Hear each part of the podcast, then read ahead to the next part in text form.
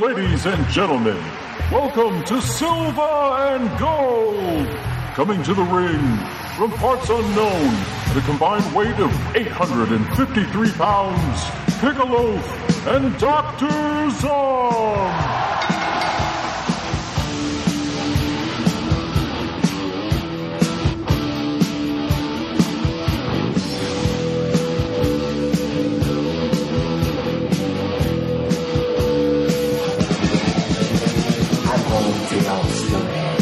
Guess you don't wanna be at.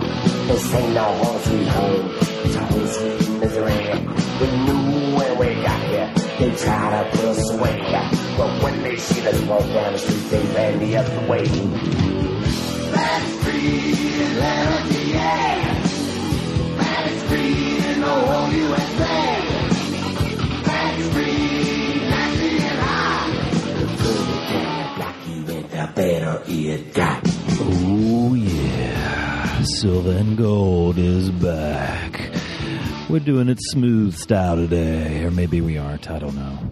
Episode thirty-one. We're doing a little out of a prison double feature this week. Straight Time from 1978 with Dustin Hoffman. The Gray Fox from 1982 with Richard Farnsworth. I am the loaf. With me, the Zom. Uh, what's up? Zom is half asleep and half awake. Half. and all full of something. Piss and vinegar, baby. Okay, yeah, see. So, I had an eventful week. Zom, how was your week? Great.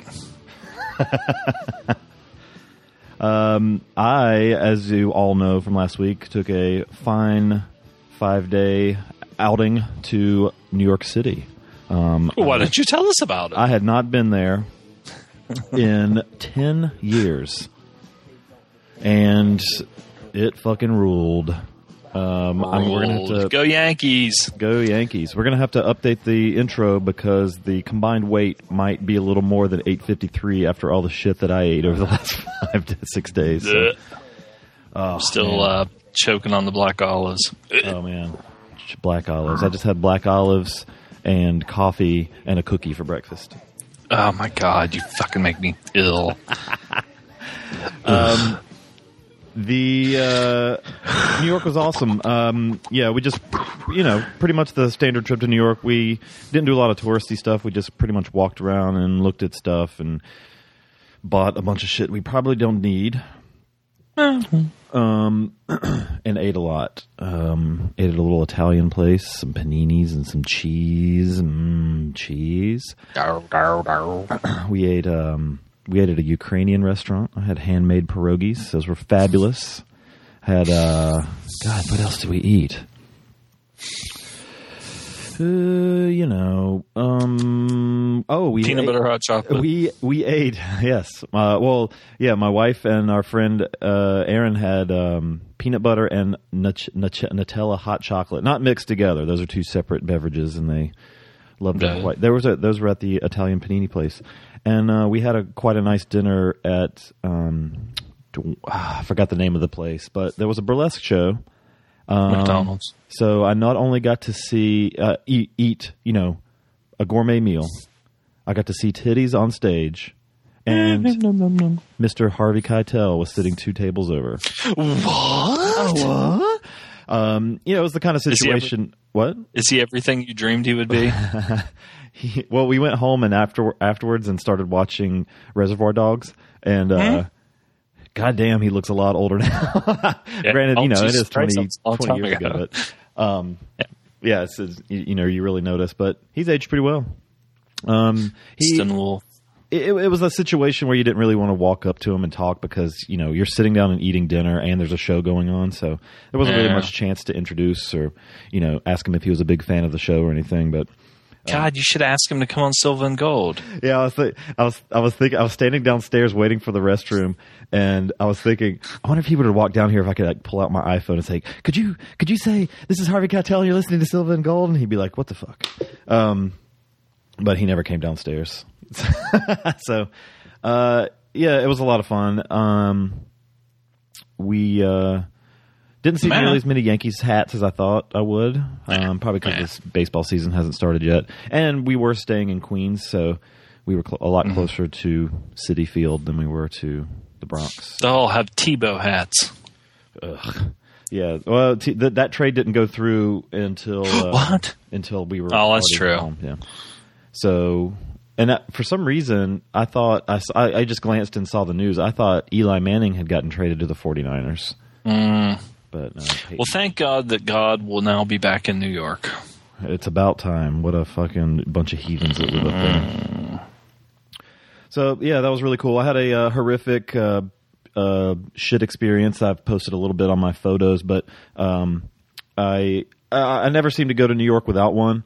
Uh, we ate at Katz's Deli. And I had a, a pastrami sandwich that was about as tall as my, as you know, the width of my hand, and I ate it way too fast and went walking. And um, about I don't know ten minutes away from Katz's, um, kind of on a quiet street. I was just like, you know what, got to shit. Then uh,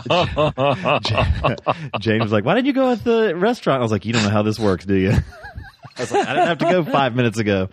Um, so that's uh, anybody that's ever walked around a long time in New York knows the the game of finding the public restroom that you can at least sneak into.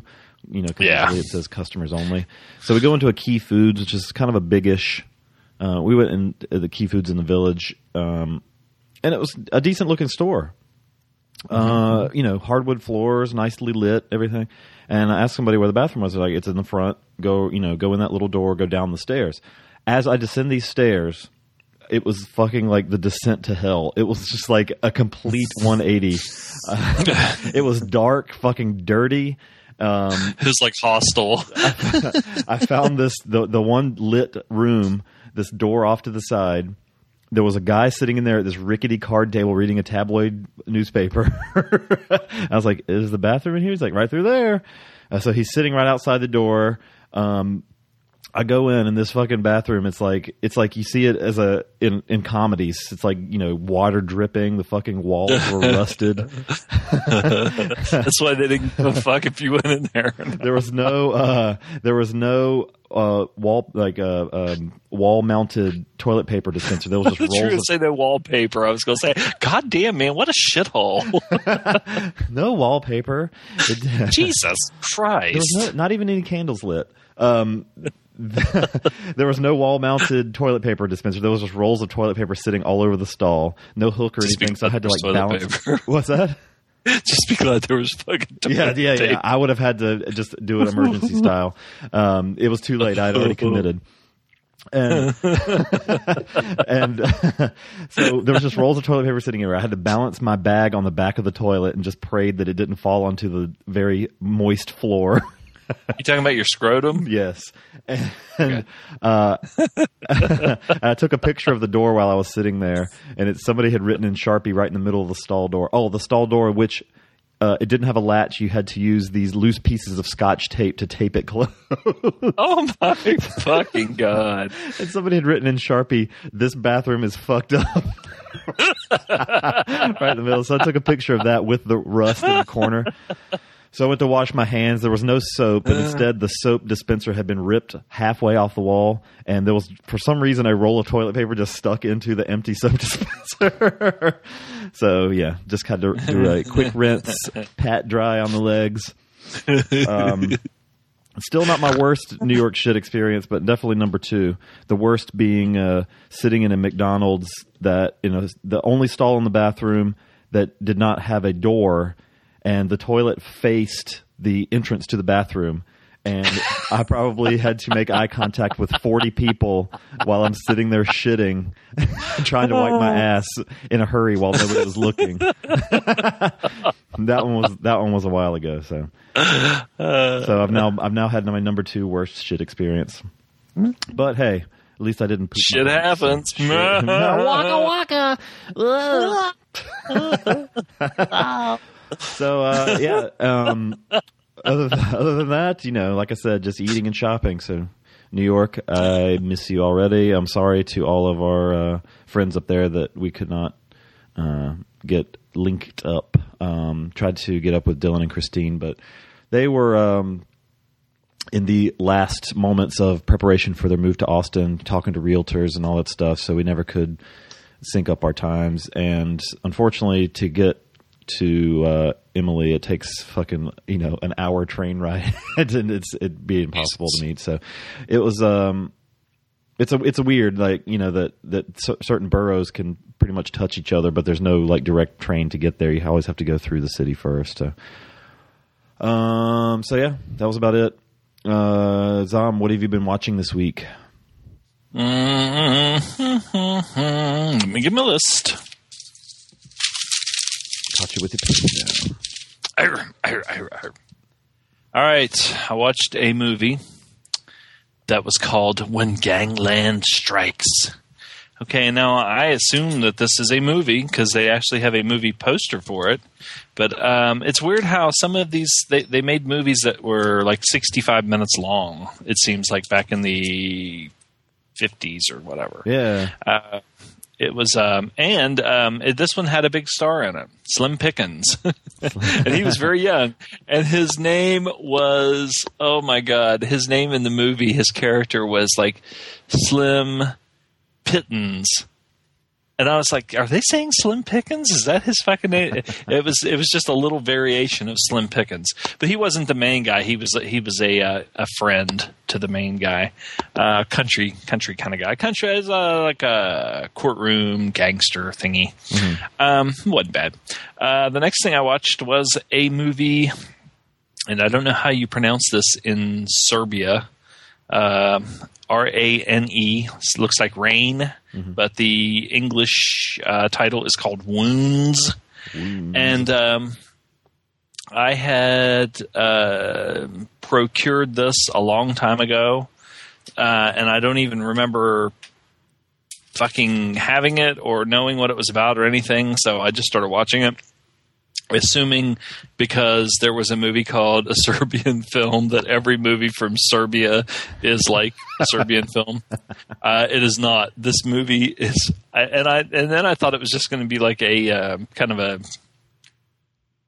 I don't know, gangster type, you know, movie, and it's fucking one of the funniest movies I've seen in a long time. Even though it is, it's like very dark humor.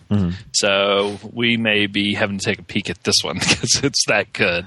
uh, and I did see on this one website, um, and I cannot remember what. The, all I remember it was called like the destruction of of a porno gang, or something like that. Um, and the description was that. Um, and it's a Serbian film too. But it said if you thought a Serbian film was disturbing, and and as I'm looking at the little thumbnails, I'm like, wait a minute, okay, now I recognize that this woman is in the position of say sucking a dick, but what's that big thing? And she was sucking a horse's dick. Oh, and it was uh, from what I could tell, it looked real. Um, but it, it, it said that you know how a Serbian film was. Um, the production values and how it was shot, everything was done really well. Well, this is this amps up that, except the production values suck and it's a piece of shit. But I'm not going to watch it. So when I saw the, I've seen well, whatever. I, I just wanted to tell people about it in case some of you weirdos out there want to watch it. the next thing I watched was sort of along the same lines. Is a Serbian movie with George Clooney called Descendants, and uh, this movie was fucking awesome, man. I'm telling you what. Um, I need to see that still. I think it's leaving our theater this week too. It was. Uh, I I watched. I got it on iTunes on the uh, the rental deal, and um, it, it really. oof, I mean, it had me going in. A, one minute I was tearing up, and the next minute, you know, I was laughing my ass off. It's it's really good. I recommend it. And Clooney and Robert Forster, man, I'm telling you what, dude. I watched He had- had this week too.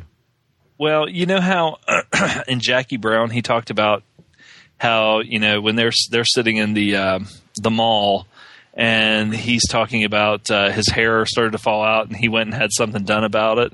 Well, he must have in real life because first of all, his hair looked like it's like one of these deals where in Jackie Brown he has his hair grown out. Yeah. So you can't tell, but when he has it like cut down short, you can even see like the plugs and stuff. And man, it looks like shit. Well, I mean, but that I watched the Ugh. movie. The, the movie I watched with him was from 2000, and you could, I mean, you could definitely see his shiny scalp through his hair. So, um, but I like him. yeah. And um, hmm, next thing I watched, um, my my goatee is growing back. So now when I take a drink of water, I have like a, swampland left over, and I have to wipe it off with my sock, Uh, which isn't the one that I, I yeah, I didn't was gonna jack say, is it the, is it the stiff sock? No, I I knew I had to do the show, so I came home and went straight to bed. I didn't feel like it. I'm losing my touch, man.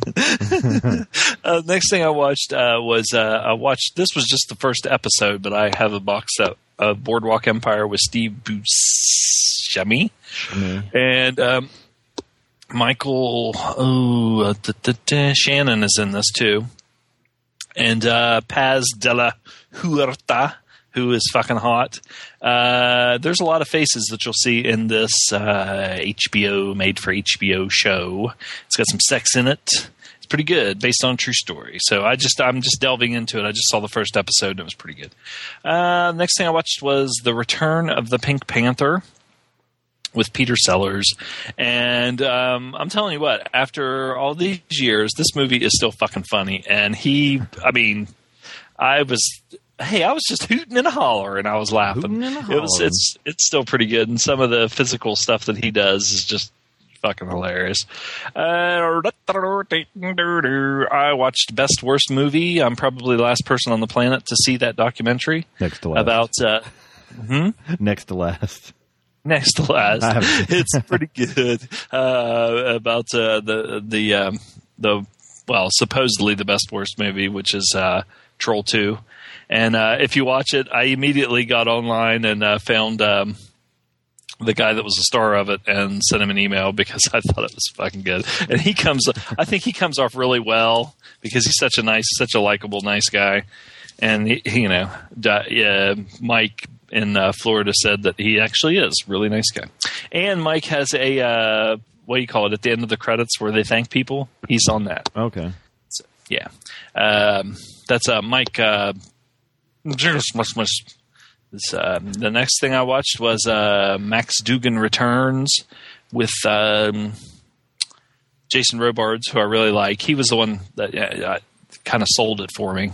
Um, Marsha Mason, Donald Sutherland, and a very young Matthew Broderick. Um, before he married the Horseface. Uh, but it's pretty good. I I have heard of this movie, you know, a long time ago, but I never watched it. It's a Neil Simon um, kind of. It's a lighthearted affair, but it was still pretty good, and um, you know, eh, I liked it. Uh, next thing I watched uh, was something that you do not like. I don't think it's the greatest movie in the world, but I, you know, it's, and I'm not even going to say what it is. Uh, but there was a wrestling tag team called Public Enemies. Uh, Public Enemies is what it was. Um, but I did watch it again. Um, and moving right along, uh, I watched a movie called Number One with Charlton Heston. Uh, and the hook on this movie is that, um, first of all, it's out of print. Um, and I had never seen it. And if you're a sports fan, um, it must have been made about the time around the time that um, the um, New Orleans Saints uh, became a football franchise because uh, the footage that they show, Charlton Heston is like a quarterback that is at the end of his career, and he was once really great, but he's just getting the shit beat out of him, and and he's trying to decide whether to retire or not. And um, uh, the the footage that they show, like when you see the football footage, it's Billy Kilmer playing quarterback, and it's supposed to be Charlton Heston. But it was all right. It wasn't bad. Bruce Dern's in it, and uh, Jessica Walters, that was in uh, play play Misty for me, is also in it. Uh, It was on this uh, THIS, the this TV channel or whatever. Next thing I watched was Trail of the Pink Panther, and this one is. Um, it's weird that they put it out. I think it was um, after Peter Sellers died, and it's kind of almost like a tribute to him. And they go around. Uh, a female reporter goes around interviewing like all the. Um, uh, the characters from the other movies doing a story on him because he's supposedly missing, which is kind of almost, and I'm pretty sure it was after he died, and that's why they did it. So it's almost kind of like weird Yeah. and not morbid, but just kind of weird. And uh, they all talk about him, and then they show clips from the old movies. Um, it's got David Niven and a whole bunch of people that were in the other ones. Um, but, but, and then at the end, they kind of give a, um, you know, is he alive or is he not? You know, or he'll Clouseau will never die or something like that. Um, next one I watched was Immortals, which um, I was pleasantly surprised. I, you know, thought, ah, okay, what what is this? Just like 300 or something like that. But Mickey Rourke was fucking awesome in it. And there's one scene in it where he does something, and I was just my friends and I were watching it. And we're like, oh fuck, man, that was so great because he's such a fucking bastard in it. Um, and uh, it's I liked it. I thought it was pretty good. Now the next one was Three Musketeers uh, with a bunch of people. The only one, I mean, I seem to have recognized some faces. Like, uh, what the hell's the guy from Pirates of the Caribbean? My sister loves him. Orlando Bloom's in it. Um, yeah, um, but um, bum, bum, bum. Ray Stevenson is like one of the better ones in it. But um, it was, it's almost like a cross. It's. eh, it's sort of like if you're expecting like Michael York and um, fucking uh, those guys. who's, who's the fucking? I'm just drawing a total blank here. I can even see his face. Uh, the, the the the the the fucking guy that Bryn likes that used to get drunk all the time and brawl and Oh, fight. and Oliver. rest- Uh, Oliver Reed. Oliver Reed. Yeah, if you're expecting Oliver Reed, Raquel Welch, Charlton Heston, and uh, you know that that that crew, no. Um, it's made by the Resident Evil hack, and uh, it's it's starring the Resident Evil hack's wife. Your favorite. But I mean, it's almost like League of Extraordinary Gentlemen stuff in it, and that you know that's out of time that shouldn't even be in that time period. Have you Plus, then Have you ever read the L- League of Extraordinary Gentlemen comic? Yes, I have. Did you Did you like the movie? Um, I liked the movie. I saw the movie before I read the comic. Oh, okay.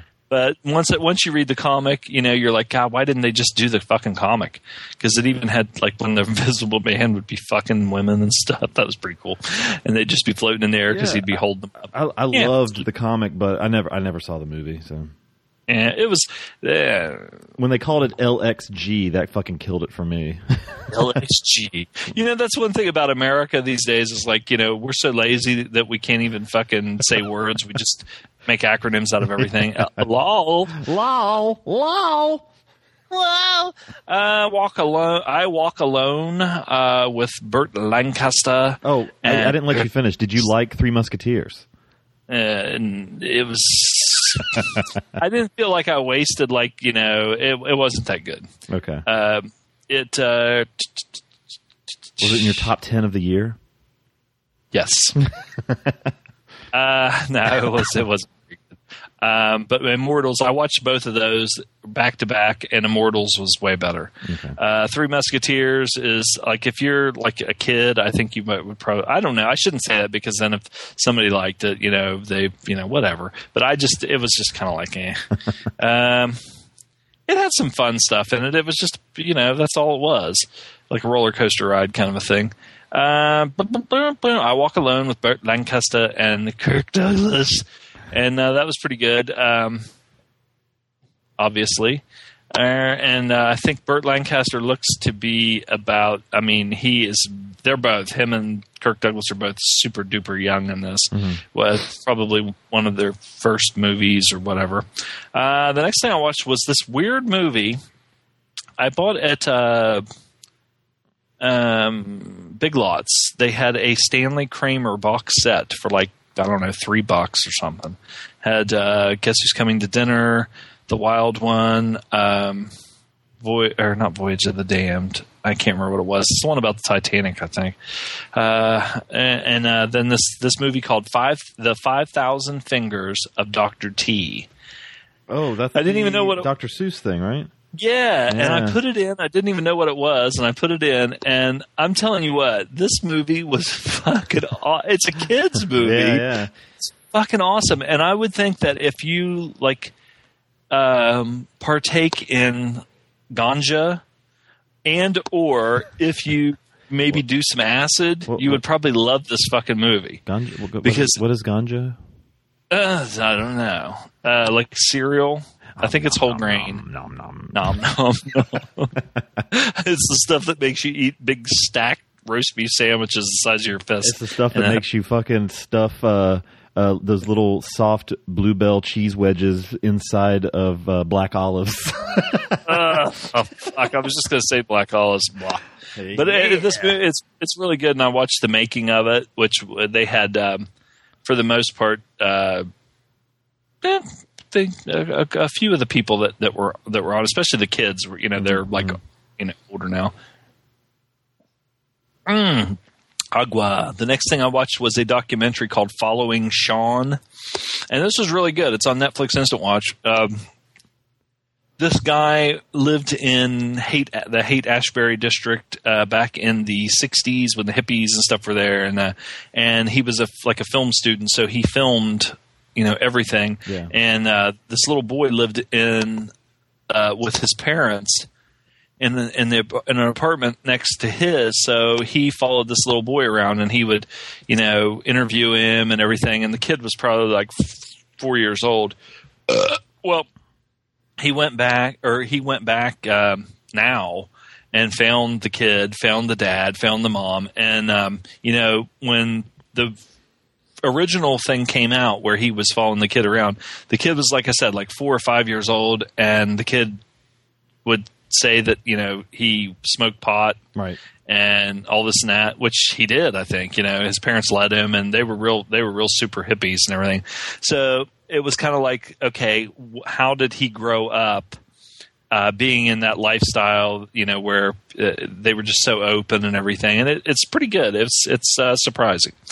Uh, next thing I watched was the movie called uh, Outrage. Um, the it's you know yakuza movie. Uh, what the heck's the guys? Um, uh, Yeah, Takeshi Kitano. Jesus, that was a Yes, mouthful. he is the main dude. Um, um, I have a hair in my mouth.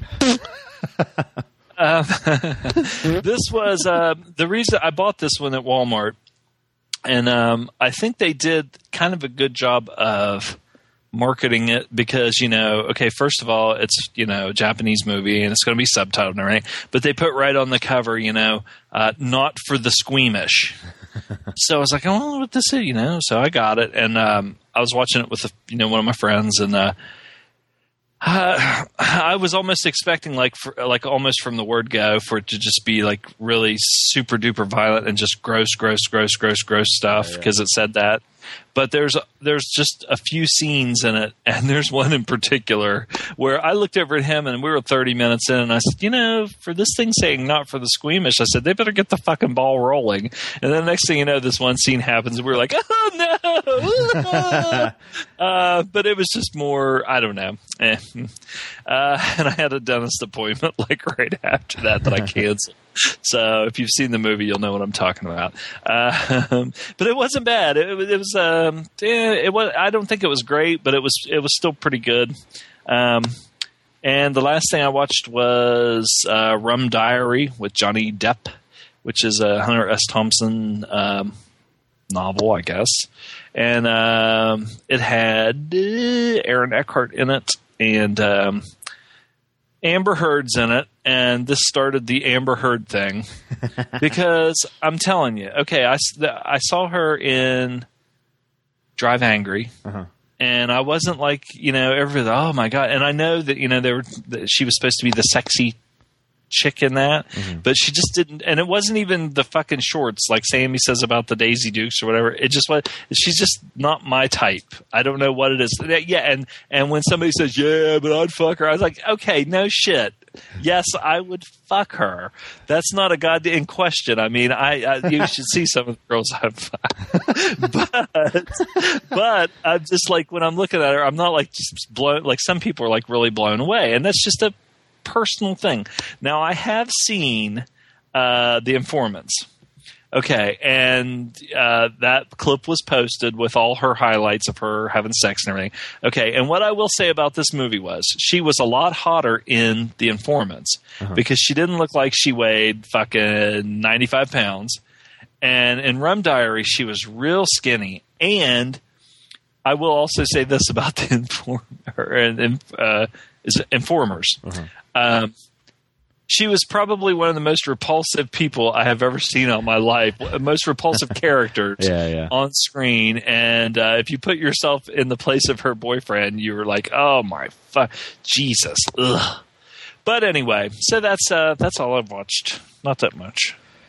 Well, um, I obviously didn't have a lot of time. What? I watched about fifteen or eighteen movies. Not that much.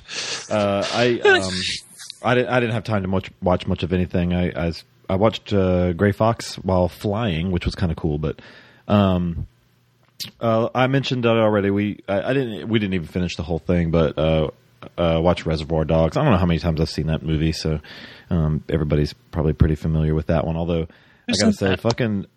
Harvey Keitel's sunglasses in that movie just weird. They're way too small, small for his face. Usually, it's some of the sunglasses that are too big, but his are really tiny for look like like you could see the sides of his head around the glasses, which is always weird looking. So, um, the uh, I watched um, I saw uh, Roger Ebert post something about it on Facebook the other day, uh, a little independent film called Diamond Men. Um, This stars Robert Forster and Donnie Wahlberg and the, he was saying it, it went over really well with. Uh, I think he does like an Ebert Fest where they show certain like films to you know a crowd, like random kind of older films. But I mean, it was okay. I didn't. I, I, I wouldn't give it as it says on the box two big thumbs up, but. Um, I mean, it was it was good. It was definitely low budget. I mean, I I, I think Forster had you know put the money into it. Um, It's his right. It, it was from 2000, like I mentioned. It's um, so it's it's pretty close to uh, Jackie Brown time, and Robert Forster plays a very similar kind of character in it. Um, I guess he was still going on that since he did get the Oscar nomination and everything. Um, Now I've seen Donnie Wahlberg in other things and thought he was decent, but he, something about him just didn't work in this. Um, he he had some Wahlberg. yeah, well, not Mark, but the older brother. Um, I don't know. And uh, Bess Armstrong is in it too, who I've re- who I recognize, but wasn't sure exactly from where. Um, she, I bet it was from. I, I had a girlfriend in high school that watched My So Called Life all the time. I think she was in that.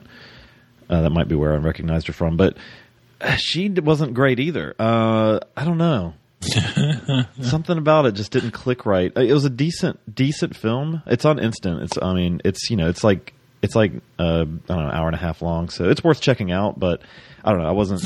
Not after that recommendation. no, I, I, like I say, it's not. It's not a great movie. It's solid. I mean, it, it was it was enjoyable. I didn't hate it. I mean, it, I thought it was pretty good, but.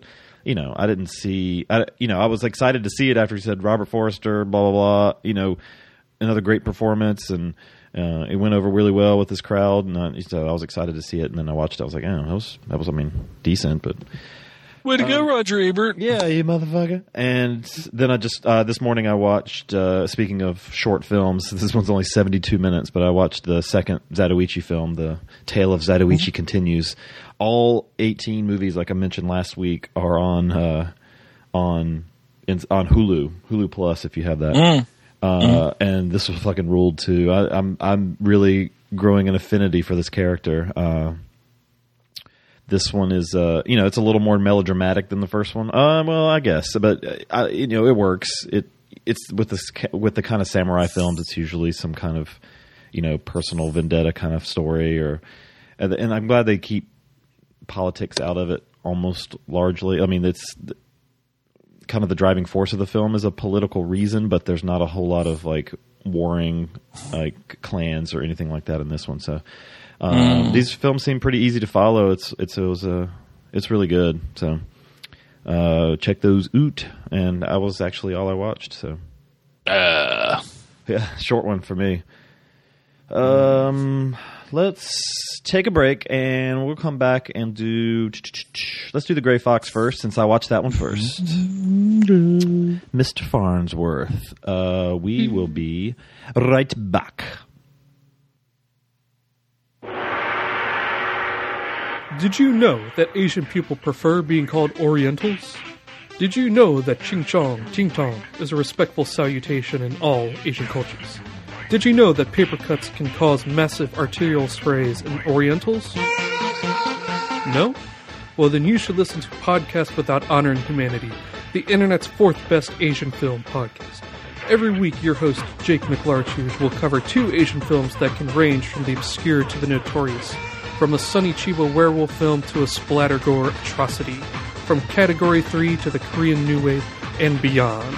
Tune in at the website podcastwithouthonor.humanity.libsyn.com. Libsyn is spelled L I B S Y N. Or you can just search Podcast Without Honor and Humanity in iTunes. So give Podcast Without Honor and Humanity a shot and get cultured. Flawless victory.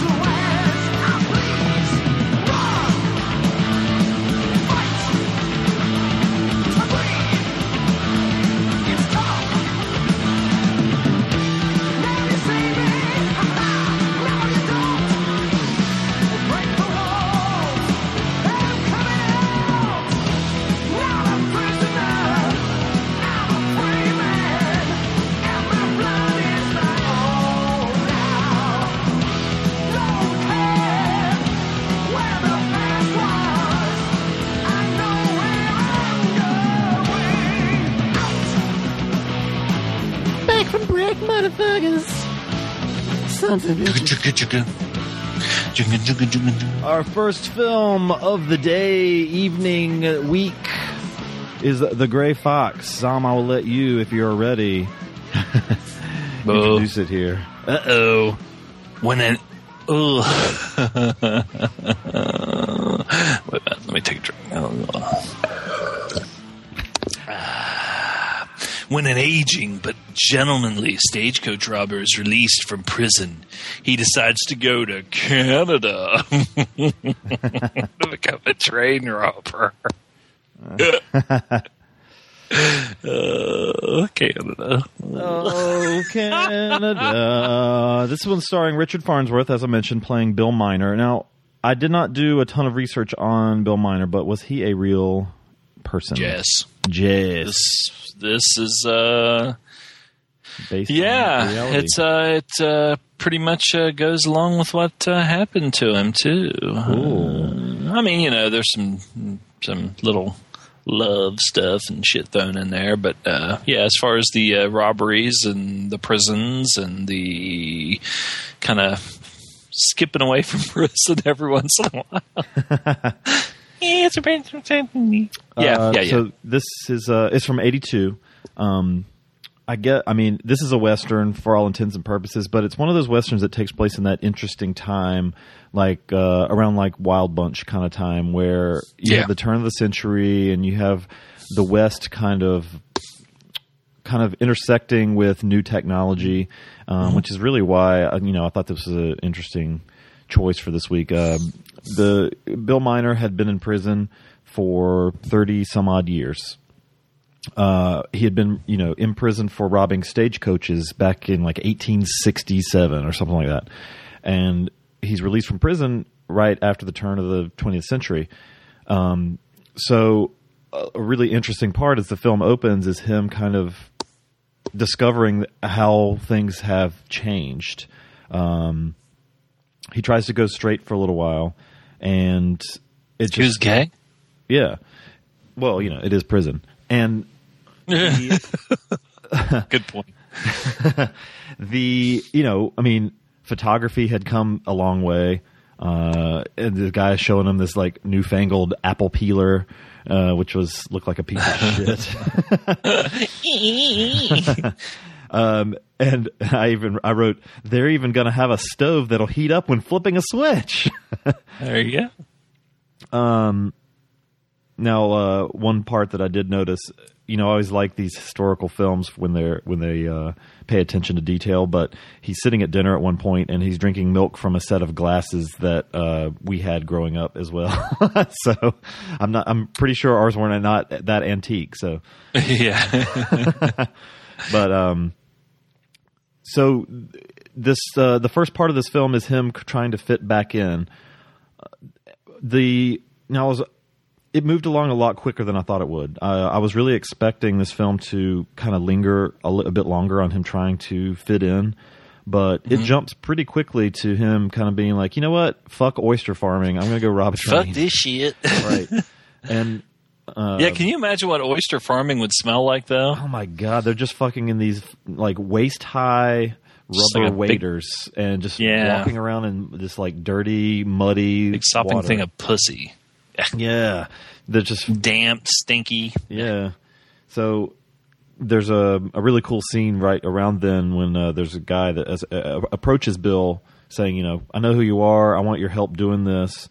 And you know, the Bill tells him he goes, a professional always a professional always specializes, and this guy just wants to like rob anybody because he needs money. And uh, he kind of shows that don't don't fuck with me. Uh, You know, when he kind of puts the guy in his place. Just so, we'll just say that.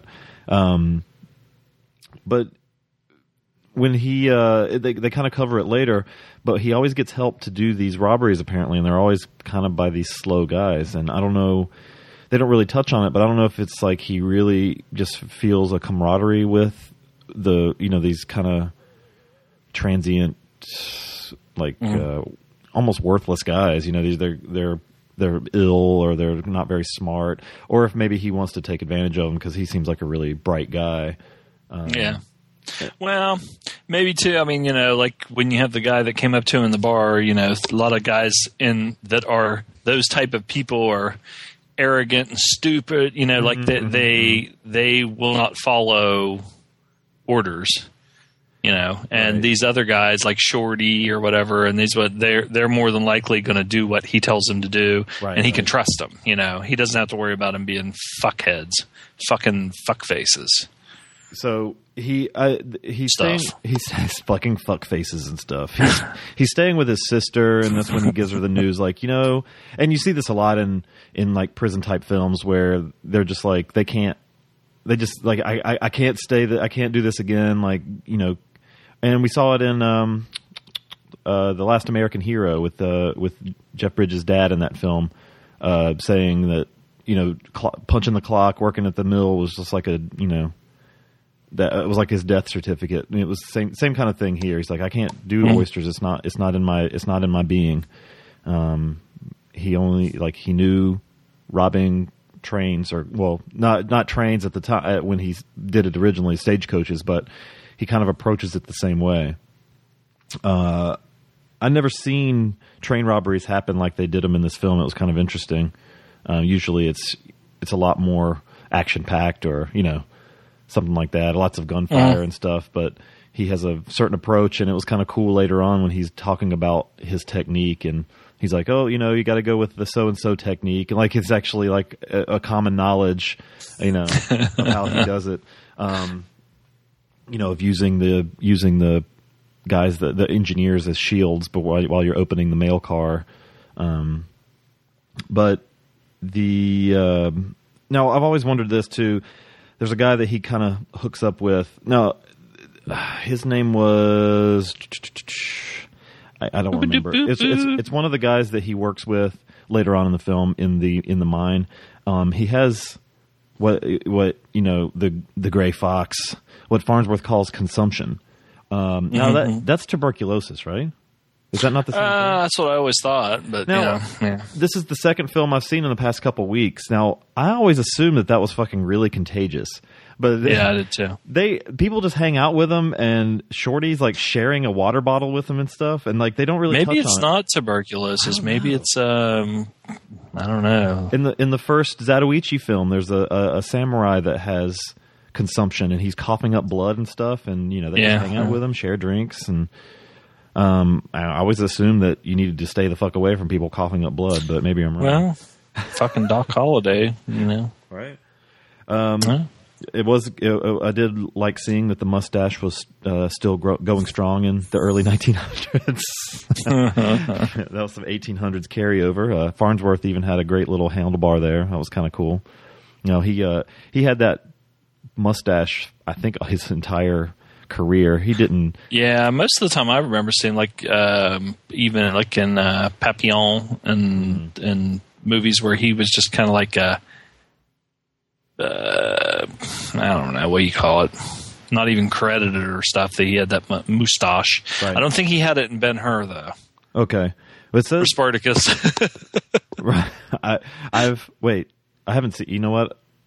I don't remember him in Spartacus. I've s- I haven't seen Ben Hur. So he was just. I don't even think he was credited in that Okay. either. He was just in it. yeah, I never even realized he was a stuntman until I read a little bit about him. So um, he's very good He's on an a inter- horse. Yeah, Yeah, yeah. He um, there's a uh, there's a scene where the, his horse is kind of freaking out as a a train is riding by. Um, you can tell the horse is not happy, and he's still he's still acting like they don't they don't. I don't know how many times they had to you know shoot the scene, but he's waving a hand around trying to get the attention of the train, and the horse is just spinning in a circle, and he looks like he. I mean, he's right there doing what he's doing. So um, he was about 60, 60, 62 or something when he made this film, and I don't think he actually caught on as an actor until his probably his fifties. Um, uh, like I said, I, I I read that he was a stuntman. I don't know what he was a stuntman on. I've not looked that closely, so Yeah, there's a lot of stuff. Just lots of lots and lots and lots of stuff. I guess this is after after he decided uh, he's like, you know what, tired of getting hurt. Let's try to be an actor for a while. And he, everything I've always seen him in, he seems to play a very similar kind of character. His voice is very distinct. Um, it sounds like his voice. I think always has sounded like an old man, like a grandpa voice. yeah. And uh, but the uh, there in that scene with the with the train, I, I that was probably my favorite scene of the film. I, it was there's this um, slow motion as the horses are kind of galloping like to the side and like in front of this oncoming train. It's like I said, it's filmed in slow motion. They're playing this, uh, uh, this opera music, and um, I thought it was really really nicely shot. This is um, the and I can get into that too. The with the music in the film, uh, you know, you you kind of know what to expect with westerns as far as music goes, but this one kind of mixes it up a few times. Um, you know, I usually expect some kind of orchestral music, or you know, in the case of spaghetti western, certain you know certain sounds just Or that- Bon Jovi. or Bon Jovi, Yeah. but this one Il this one had the Really? the orchestral music, but you know, like I said, it had the opera, which they introduced a certain way with a with a record player. And Farnsworth had already, or sorry, I guess I'll just call him Bill Miner. Bill Miner had already learned what a record player was, I guess, because he wanted to listen along with his uh the lady he w- that was hitting golf balls. Um, Eh. she had a portable record player with her, but the um I just lost what I was saying. Oh, and but there's a there's also some like Celtic sounding folksy music in the film too, which was an interesting. Uh, I don't know if he if that was tied to him somehow, but I thought that was an interesting choice in in music too. Um, I really wish I could pull off a bowler hat. There's a couple of those in the film, and I saw I saw a couple guys in the city this past weekend walking around with them. I don't know. I tried them on, and they just don't fucking look right on me. Uh, I don't. Understand, I don't know what it is, but it seems like you need you need to be a bigger guy, or you need a suit. Like I think it has to. It needs some broad shoulders, and I don't really have broad shoulders, so um, I don't know. Uh, I really like I like the bowler hat, but I, I feel like I can't pull it off. So, and uh, a little a little I uh, I did research um, was the thing with the Pinkertons. Um, this is not. It's covered in the film. Now there's a there's a an agent. Um, kind of. I guess this is pre obviously pre FBI. I think, or or or was it CIA? What was the one that was film that was established like in the twenties? I saw a, uh, FBI.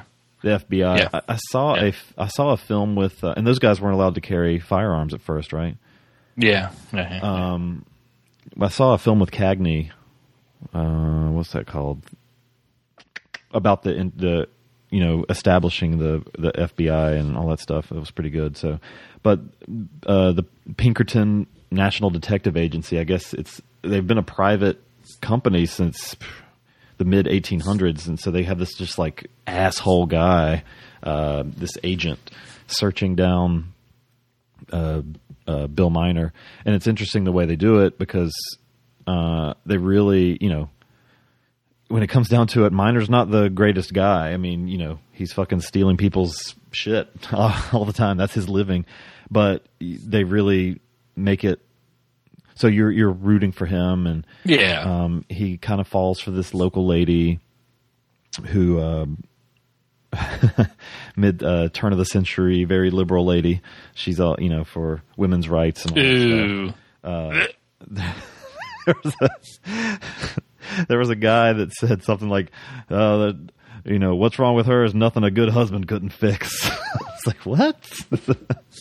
But uh, and then of course she ends up with uh, with Miner. So um, I don't know how much of that story between them was actual reality. I don't know if that was just Well, it was it was true, but it was a guy, not a woman. All right, I did say straight.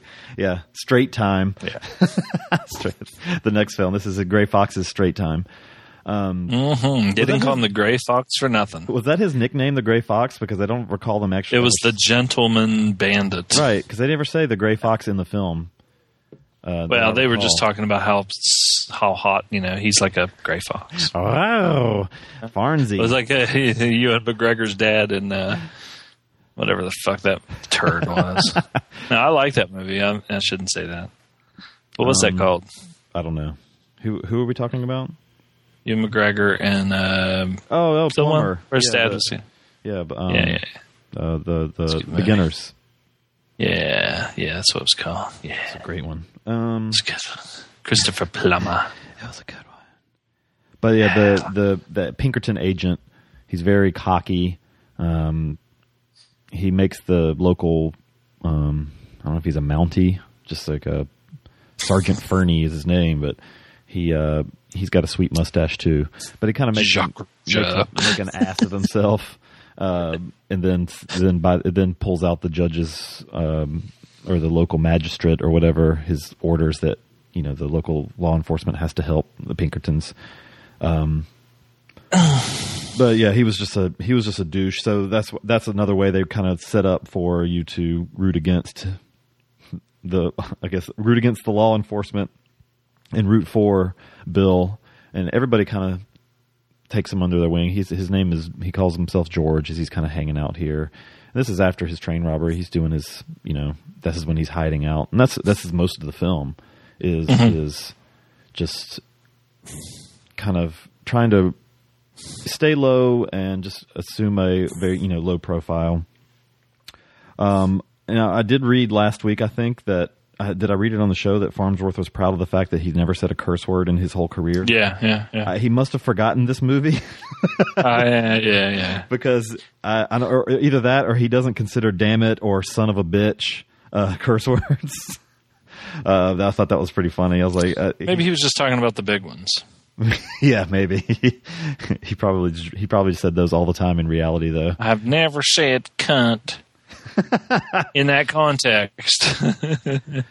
And the, there's a there's a Cunny part, juice. Cunny. I never said cunny juice. Um, Well, I bet you he'd sop up some cunny juice in that fucking mustache. that push broom under his under his nose. Um, now I'll, I'll I'll just end with the, you know talking about the the way the end of the film is handled. Uh, I don't always like when you've given like text updates. Now, usually Yeah. in, in biography kind of films, that's how it happens. I don't know that it works here.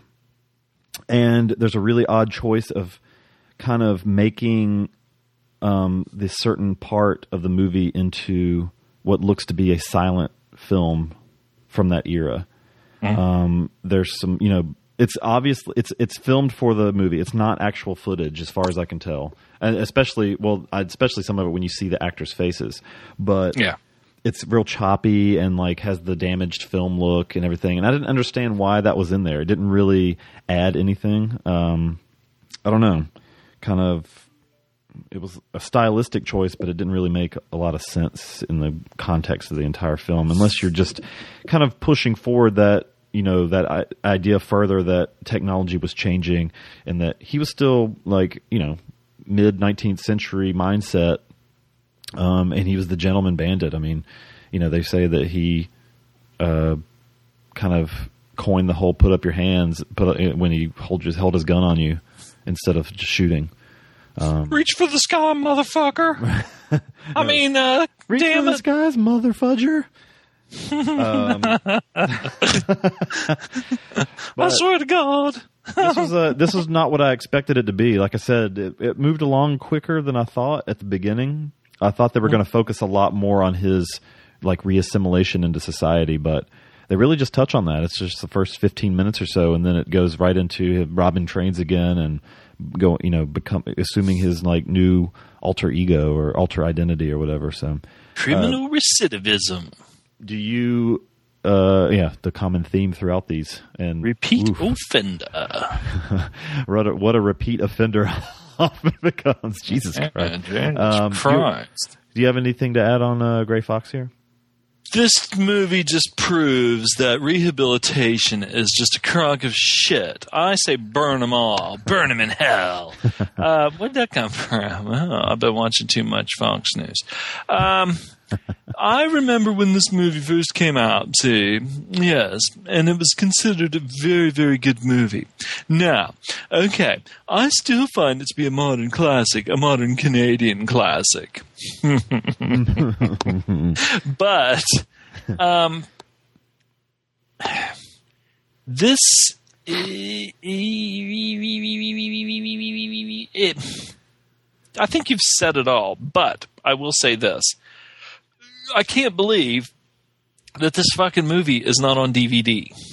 This, yeah, Um, yeah. I don't think it's like a really like it's not a real like uh I wouldn't say it's a low budget movie, but I don't think that was like, you know, millions of dollars put into it. But I remember Ebert and a lot of uh Siskel and Ebert and that that, that crew, you know, of um I don't know, critics.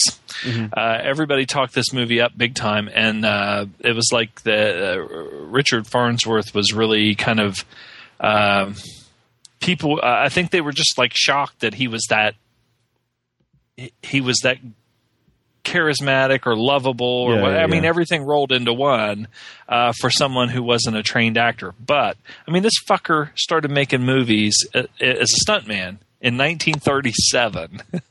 it's like Jesus Christ. Okay, it wasn't when this when this movie takes place is not that far along from when he was fucking. I mean, it was just like a you know what. 20 years later or whatever, you know, he was, well, whatever, 1937. You do the math. You fucking people are intelligent. Um, oh, I but- forgot. I forgot the part where he's actually where he's watching uh, the Great Train Robbery. Yeah, yeah, yeah. The- yeah, yeah. The, it, was brand new. You know, the 11 minute film. Is that the now? Is that the one with the train that rolls into the station and it scared the shit out of people, or is that a different one? I know it has the one with that Uh, guy with the big, big bushy mustache, kind of pointing his gun right into the camera. Yeah, I remember that part where you know because they showed that at the beginning of um, Tombstone, but I'm not sure. I think that I remember them. I remember hearing what you're saying, you know, about how the you know when the train came in, people would like get up and be like, "Oh my god, fucking primitive morons." Now, okay, yeah, whatever. I don't even want to get into anything like that because I'm in a bad mood. Um, but um, yeah, this movie definitely deserves to be. Uh, this would be a good Criterion release. I think. Now, maybe you don't think that, but I think that. And there's not there. I mean, okay. Now, Richard Farnsworth is in this, um, but if you go down through the fucking you know list of people in the movie, there's nobody in this that I fucking know. No, I don't. Yeah, I didn't recognize it. Not really. And the chick ended up, I think she just did uh, like lots of TV and stuff like that. But um, you know, The eh, guy that played. Shorty, W- Wayne Robson, I think he was probably the other highlight of the film. Um, I thought he was pretty good. Yeah. He's kind of this nervous guy that kind of hung out with Miner for most of his time away. But you're not going to see like if you're a big. Uh, it just depends on what kind of Western fan that you are. Yeah. I mean, like if you're into you know. Uh, fistful of dollars and stuff like that. I mean, th- you're you'll probably think that this movie is you know it's it's not your typical atypical western. Right. I mean, it's it's uh, more of a character study, and uh, it's not full of action and gun, like you said. I, and I think that it's probably more realistic in the fact that, like when you said that um, the train robberies don't have a lot of you know shooting and stuff like that, Yeah. because I mean, it's I think I think this is the reason that a lot of those movies are done the way they're done is because it probably wasn't near as exciting as what you know is uh, what Hollywood makes it out to be. But you know, but anyway, yeah, I think this is a it's a good movie, and you know, Farnsworth. Uh, I forgot that like when you told me that he had you know pretty much done himself in. Yeah, when Um, that's kind of sad. 'cause he was yeah when he was he was diagnosed with terminal cancer and killed himself. Mhm. Eh, what you gonna do? Eighty years old. Yeah. He probably, you know, when you're that old and, you know, breaking down and you've seen uh, other people go that way and Yeah. know that it's no picnic, he's probably like, fuck it, might as well go out on a goddamn high note, get on my riding mower and take off. We should review that sometime. Straight story. Yeah, another, another using straight again, but I, I like that. I like that film a lot. That was the first Farnsworth movie I ever saw. I just remember seeing him in, like I said, uh, that Steve McQueen movie Papillon, Mm-hmm. which was Jesus Christ. I mean, but he, I mean, he didn't have like a big part. He was one of the bounty hunters on it. But uh, you know, you remember the stash? Yeah, so it's, it's interesting. Both um, both films we are talking about this week, um, the directors didn't have not never directed a whole lot. Um, Yeah. this guy Philip Bor- Borsos. Um, I mean, he died in the mid '90s, but he only did.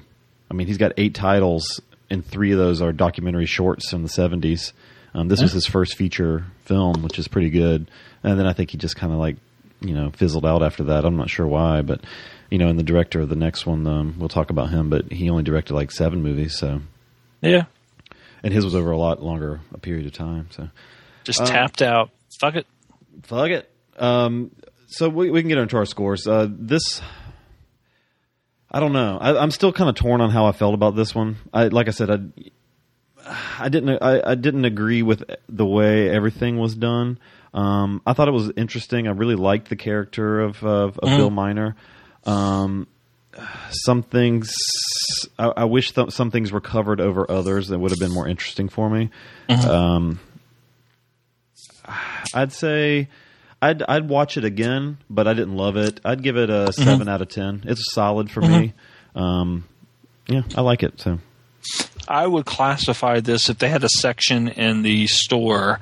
Uh, the the section this would be in would be called "Nice Little Movie." Mm-hmm. Um, I I agree with you. I, I, I it's it's done well, um,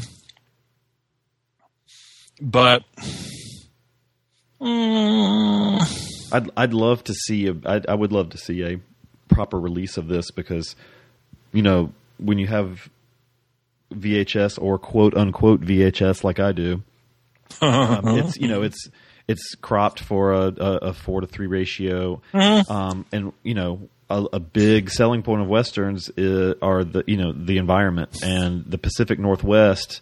There's some beautiful shit up there, and to have it you know cut off, I'd love to see re- recolored and Um, Mm-hmm. Some of these areas that they they show, there's you know, the, all the with the mountainous regions, you know, in southern east, let's see, southwestern, sorry, southwestern Canada. You know, that's that's a a great area. I'd like to see a, a better print of this. So. So what, what was your score? I give it a seven too. Seven, too. I, I also I thought it was. Uh, I, I remember watching it, and the first time I saw it, I thought I, you know I was just back when the VHS stores were open, you know, first open, and I was just picking up everything, you know, Yeah. and uh, I was a big fan of westerns, and I remember watching it the first time, and you know, kind of not being disappointed, but just it wasn't what I wanted it to be you know, it wasn't like this fast paced shoot 'em up action fest horse riding, you Yeah, know, yeah, and all this and that thing. Um, but when you go back and watch it for, you know, the acting, for like I said, just a nice little story. It's not like a, you know, but um, I give it a seven too. Cool. Yeah. So Awesome. it's pretty good.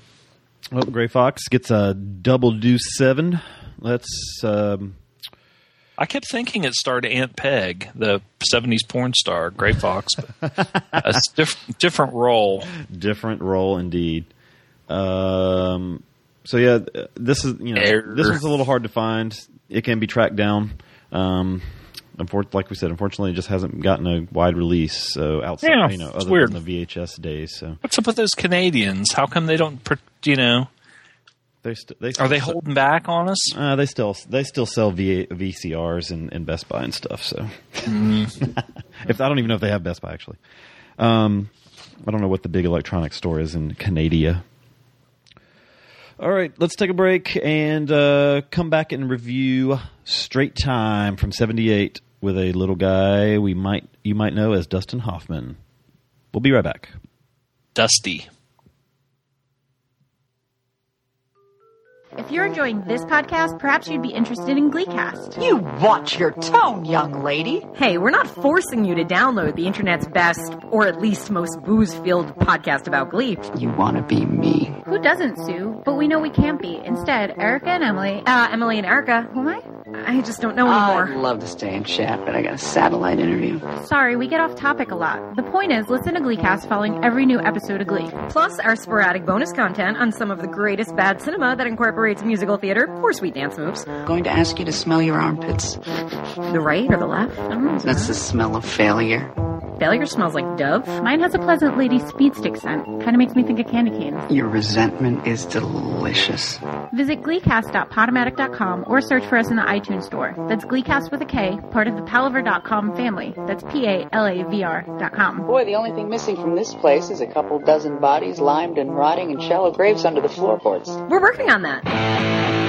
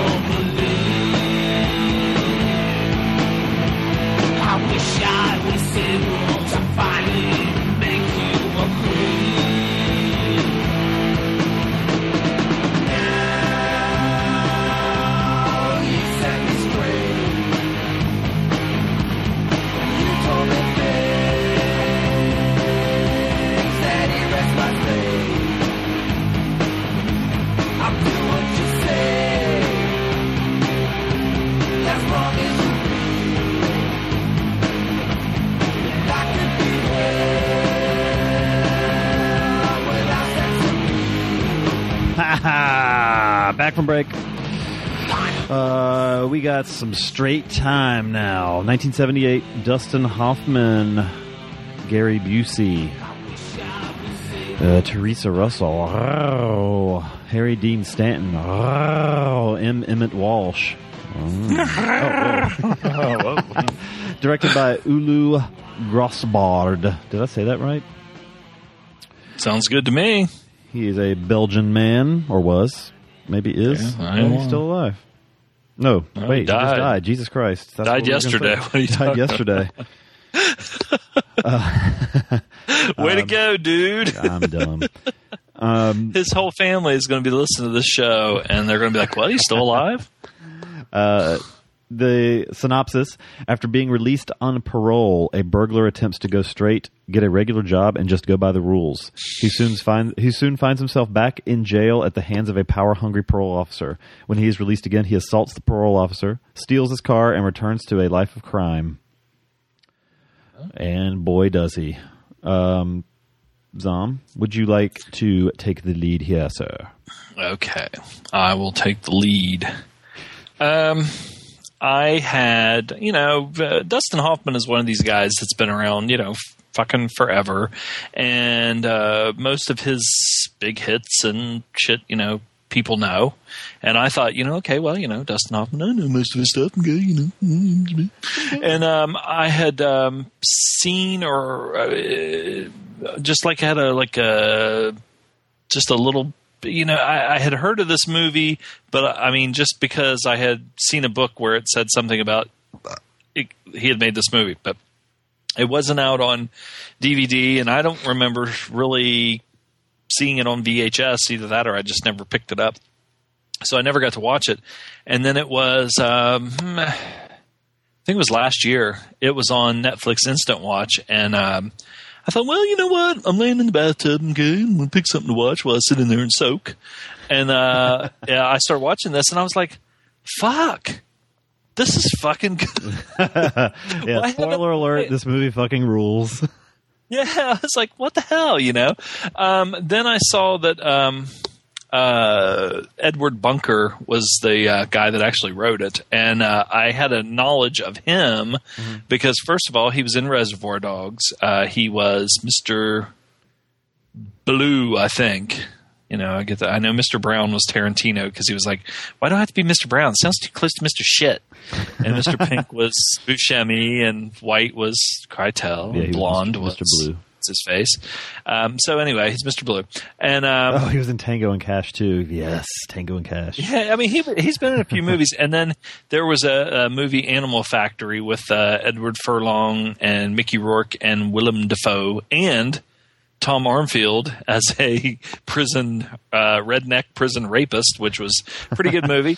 Um, so, uh, which was based, you know, Edward Bunker wrote that based on his uh, life too. And if you see the Danny Trejo uh, documentary about Danny Trejo's life, Edward Bunker was in prison with Danny Trejo in like San Quentin or Folsom. I can't remember which one it was. And um, they were actually friends in prison, and he knew Danny Trejo's uncle, who got Danny Trejo in prison. and uh, so, and and if you watch that documentary, they they interview him in that. Um, so when I watched this uh, for the first time, um, like I said, I was kind of blown away, and um, that, that first of all that it was that good of a movie, and second of all that they not that many people knew about it, or that it wasn't uh, hadn't at the time. I don't think it had been on DVD, and I think it is now for sure, for sure, because I'm looking at the box as we speak. Um, the guy Max in this movie. Now, I heard some people say that you know they didn't. The, the one thing like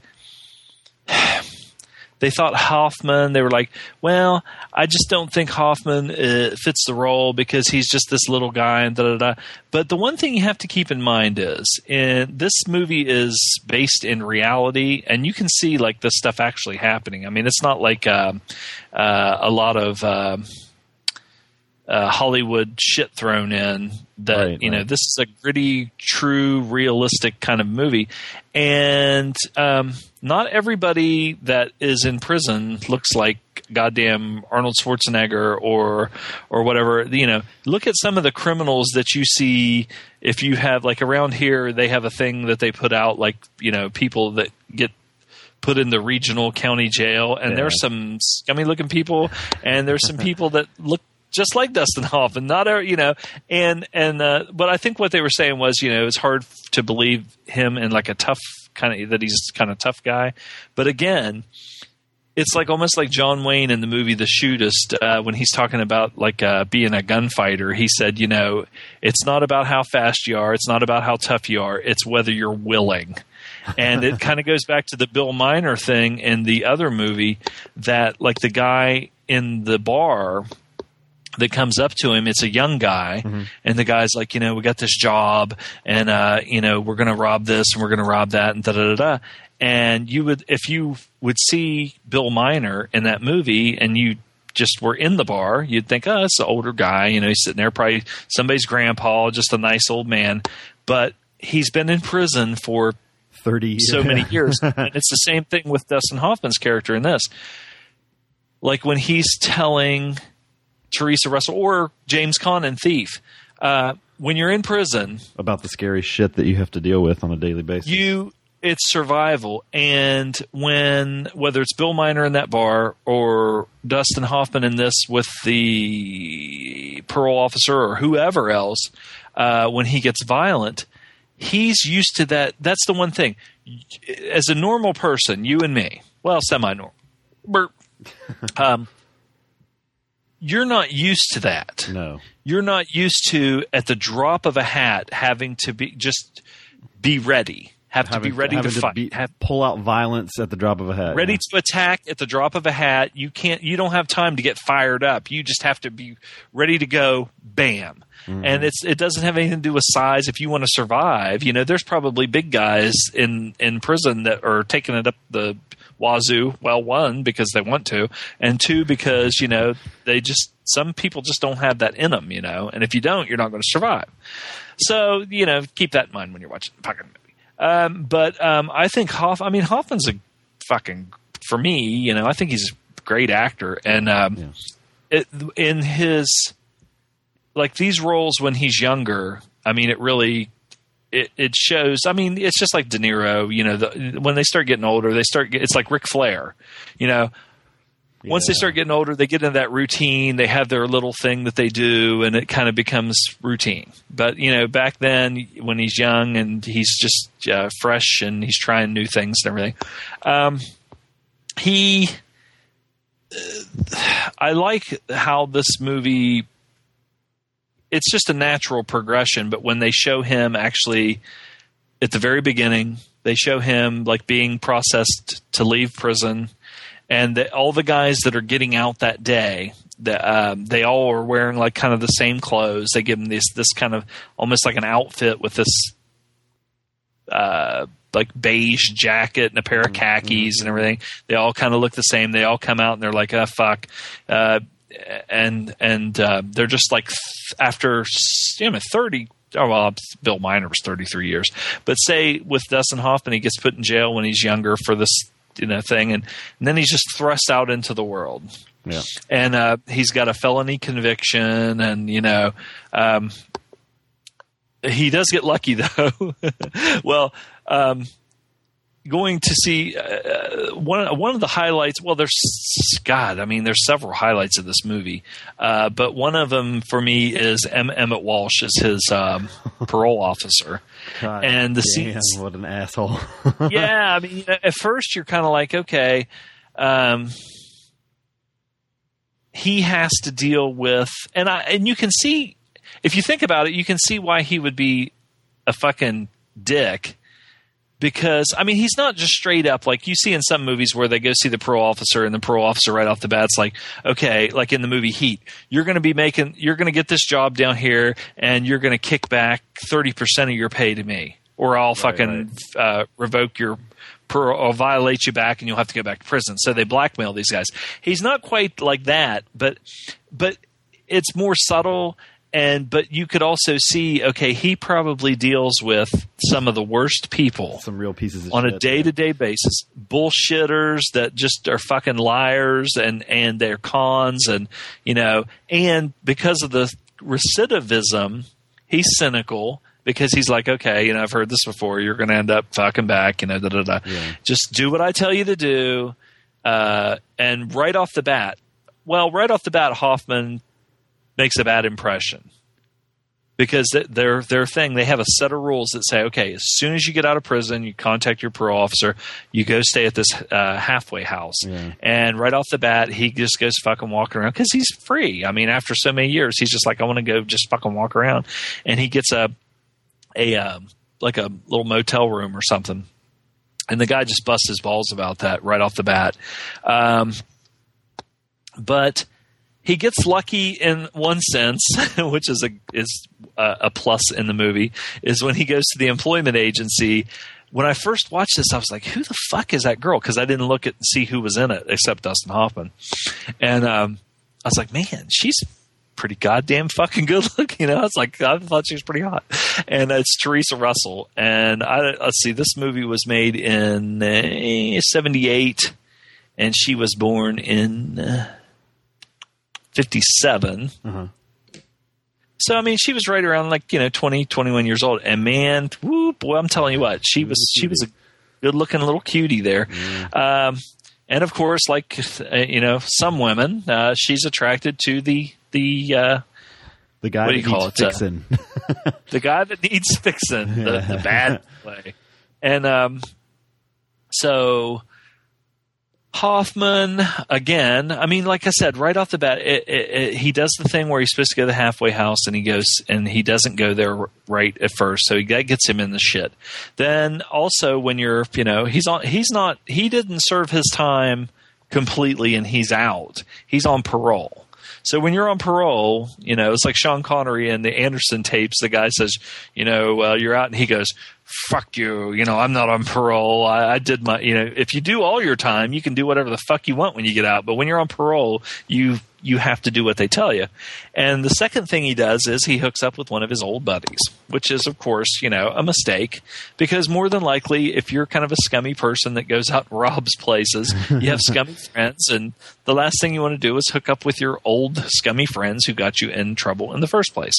Now, again, I had not read who was in this movie. So I'm sitting there watching it, and he calls his buddy up, and his buddy uh, has a massive pair of horse teeth and No. some bushy, unkept hair. Before I even saw him, the fucking voice is on the Yeah. phone is so distinct. It's Man, like I know who the fuck that is. I can hear his teeth on the phone. yeah, right away. It was Gary fucking Busey, and there. I remember posting this on our group or whatever when I watched this, or maybe it was just on my page. But he goes to see uh, Gary Busey comes and picks him up, and they go over to Gary Busey's house. And I'm like, who the fuck is that girl that's playing Gary Busey's wife? And I was like, you know, she had short hair and stuff, but I was like, she's she's kind of cute. It's Kathy fucking Bates. What a fucking and you know, in this man. yeah, and, and the thing is, you know, we all know Kathy Bates now as you know being this. She's kind of a heavy set lady and everything, and she was in About Schmidt and got naked with Jack Nicholson, and the, when she was about sixty years old or whatever. But man, she was a cute chick when Yeah. she was young, you know. And then another thing that I was surprised with, I was sitting there watching it, and, and one scene that I thought it was just great because it just reminded me of me and my dad when we when you start either roughhousing or start like play boxing, and then it starts getting rough, and you know, yeah. The Gary Busey's kid, I was watching that and I go, God damn it. I was literally in the bathtub and I said this, God damn it, if that's not fucking Jake Busey, I don't know. And it was. It that's totally Jake is. Busey when he was a little kid. So, I mean, I guess, you know, they say, he said, Hey man, my son's over here. Why, why don't we put him in this movie? You I mean, know, looks like me. It And- makes sense, man. and Jake Busey was a fucking towhead, man. He had the his hair was so blonde, and um, so um, Kathy Bates' character, you know, though I mean they all know each other. She knows Max, and uh, her name's Selma, and Busey is Willie. And uh, but she knows him, and and she, you know she likes him and everything. But as soon as Busey leaves the room, um, but like I was saying about the fight, Busey and his son, or he starts roughhousing with him, and the, while he's when he's he stops and he's not looking, the kid just hauls off and punches him. Busey gets pissed off. I wonder if that like, scene "Hey, was man." real. it seemed real. Yeah, it seemed kind of real. God, it seemed like something that would happen, you know, all the time. But um, as soon as he leaves the room to put the kid to bed, um, she kind of tells Max, she goes, you know, it's basically like we like you, and you know, there's nothing personal or whatever, but you know, you need to leave. You know, I don't want you hanging around here because you, you're going to corrupt my, you're going to corrupt my Busey. and uh, and Busey's all for like hanging out. You know, he wants to, hey Max, yeah, go hang out. And the, and the uh, the the um, He, he the fucking- he- he- rapport. He, had a real uh, Kurt Cobain look going on. He was his Yeah, he did. blonde hair, his flannel shirts. Yeah, He was, he was definitely grunge before grunge was cool. uh, but even I know Hoffman is big with like method acting, yeah. and I thought like when they were sitting around the table and um, like Busey and Kathy Bates were talking, and it, to me, and I don't know if this is you know true or not, or or, or you know if I'm just overthinking or whatever, but it seemed like they probably told them, okay, here's where we're going with this scene, and just go with it Yeah. because but the th- but also Busey is just so uh, Busey and Hoffman and Kathy Bates, all three of them. Maybe it's just that they're so just natural with their dialogue. It just seemed that way, but that's why you know it didn't. It, it, it didn't seem like you know a director was sitting there going, "Okay, Gary, now pause here and then say this," you know. um, but so Busey's kind of like, eh, and he had the oldest piece of shit station wagon.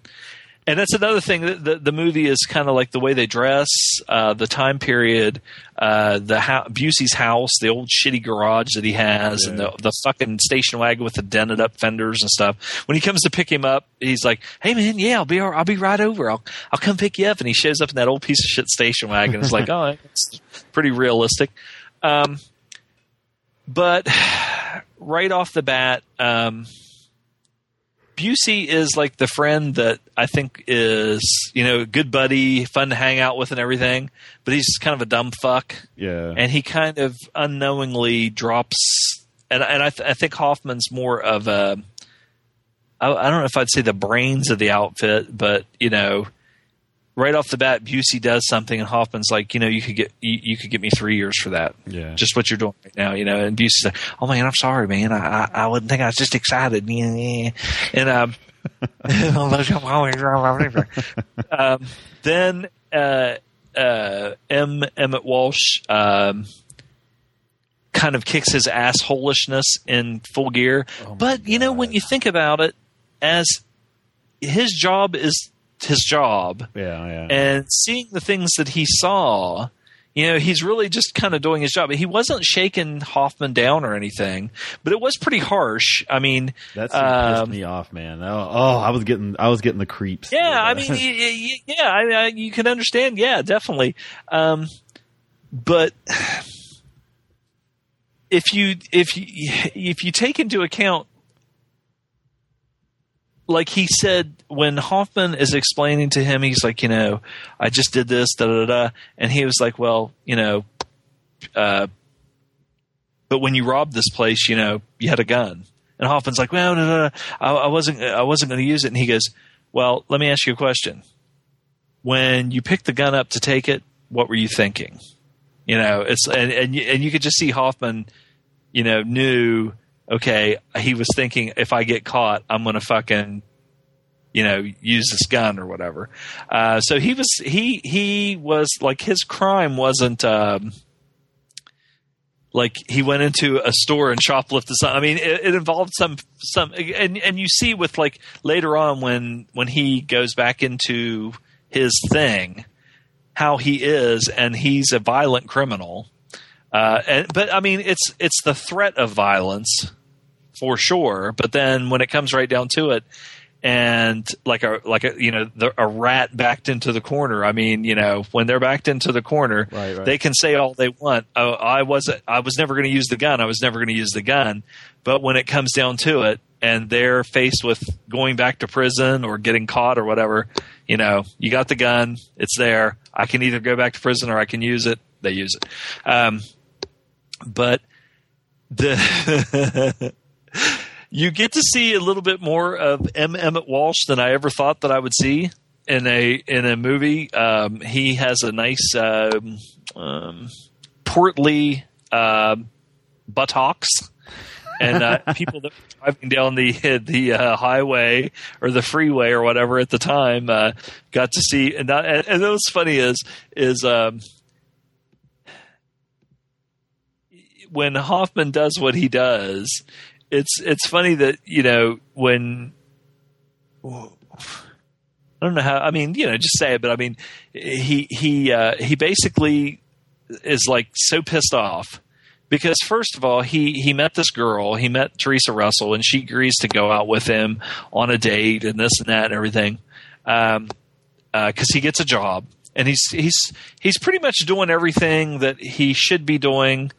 Uh, like I said, he had a couple of different things like hanging out with Busey. You're not supposed to hang out with another uh, felon, convicted Right, felon, or right. whatever, uh, or no, you know, scumbag, um, and uh, and and going to the not going to the halfway house. So he broke the rules already. And MM Emmett Walsh is like, okay, I'm giving you a break on the the halfway house thing, and then with the Busey thing, it's pretty harsh. I mean, you know, I thought that they were like rearrest. At first, I was confused because he said, "I'm going to take you down and, and test you," and I thought they were just going to go down and you know draw blood, test him where, and it's almost like that he was thrown back in jail, and I thought, Jesus Christ, okay, wait a minute, you know, is he, you know, and and you see see the kind of uh, I don't know if I'd say degrading stuff that they have to go through.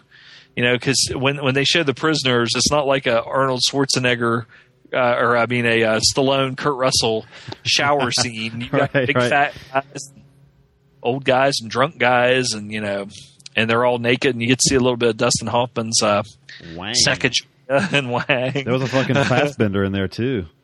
yeah, The man. motherfucker like with his halfway down to his knees, the shadow. Well, I think uh, Robert Duvall and Dustin Hoffman were roommates when they were um, like living in New York and studying, you know, acting. Uh-huh. And uh, I think it was Duvall.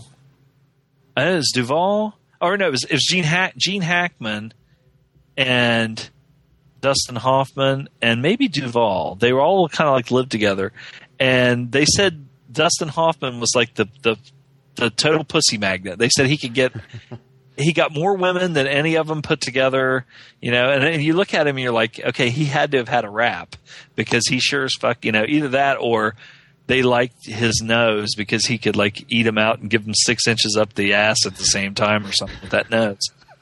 Um, so anyway, that's that's neither here nor there where this movie's concerned.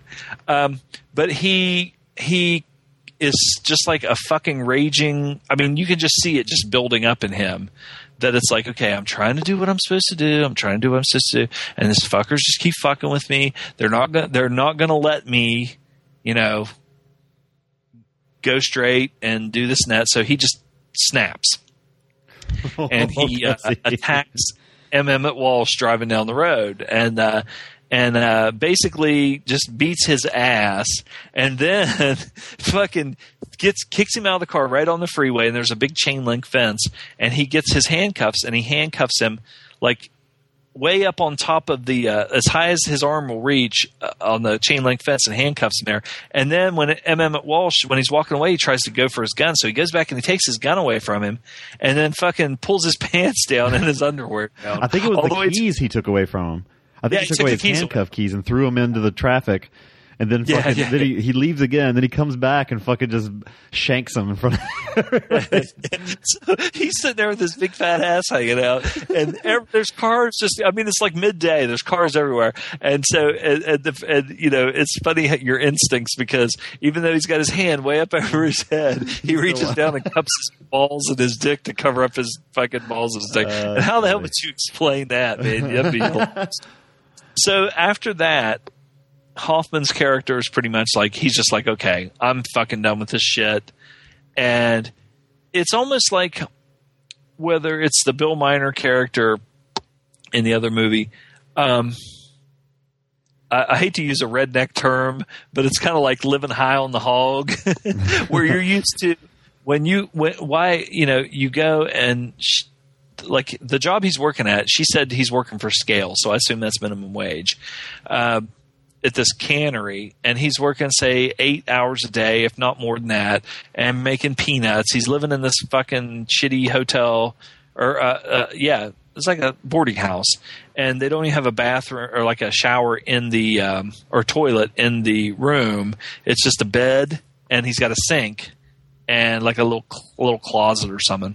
Um, but you could have that, or you know, you, you can think, okay, I can go out and just rob this place and have uh, so many thousand dollars or so many hundreds of dollars right off the bat. Right.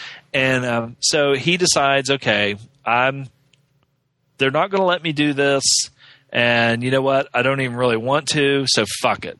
And he starts contacting all his these, or, or he starts contacting different people. One of them, which is another big highlight, was he hooks up with uh, an old buddy of his, Harry Dean Stanton. And man, he's fucking good in this. Yeah. I mean, that guy was a fucking good actor too. Busey, I mean, everybody in here was fucking great. Um, I love Harry Dean. and I was sitting there watching this thing. I think it was like I don't know if it was last night or when I was watching it. And he goes to see Harry Dean Stanton, who I guess, like I said, it's like the criminal mindset. Yeah. Harry Dean Stanton is like has a nice wife. They have this beautiful house and like a big swimming pool and they're having a cookout and you know Max is there and you know she's fixing him hamburgers and all this and that and beer and all you know and as soon as she gets up and, and they just seem so happy and as soon as she gets up and walks away Harry Dean Stanton's like you got to get me out of here man. You got to get me out of here. I, I can't do this shit anymore. I can't do it. I can't. I just can't. I can't. I can't you know? And it's like dude you know you got a good job. I think her like she had her dad had money or something. I can't remember, uh, or you know, but they were doing well. Yeah. But he just it was just like a cage. That was like almost like a prison to him. Yep. He's like, I just can't fucking do this. You so they start plotting and planning. And the Edward Bunker part, see, he's in this movie, and you know, um, in the Danny Trejo documentary, he talks about this. They kind of made this character in this movie for him just exactly the way he was. Uh, Hoffman meets him in the bar, and Edward Bunker would, when he was, you know, his one thing that he, he used to really do in real life was he was like the brains of, uh, he would sell people uh, scores. He would find out like okay there's a there's a card game at this place and there's a bunch of guys and they sit there and play for thousands of dollars you know and everything. And and if you go in and do it this way and this way you can um uh probably get you know so many thousands of dollars. Or there's a store over here and if you go rob it or there's a bank here or whatever. And he would he would um, kind of create or like almost like a blueprint for these jobs. And these people would either give him a cut of how much they made or they would pay him to tell them okay you know here's a job i got for you. If you do this you do that. You do this crime you know and he would blueprint it out for him Right. so he's kind of in the in the movie uh, in a bar scene just kind of a small part but then for for the rest of the movie it's pretty much um uh, Max and Harry Dean Stanton, and you see um, them either planning or going and, and doing these these robberies. And, and there's one, there's a couple of situations where Hoffman just uh, it's almost like blowing off steam.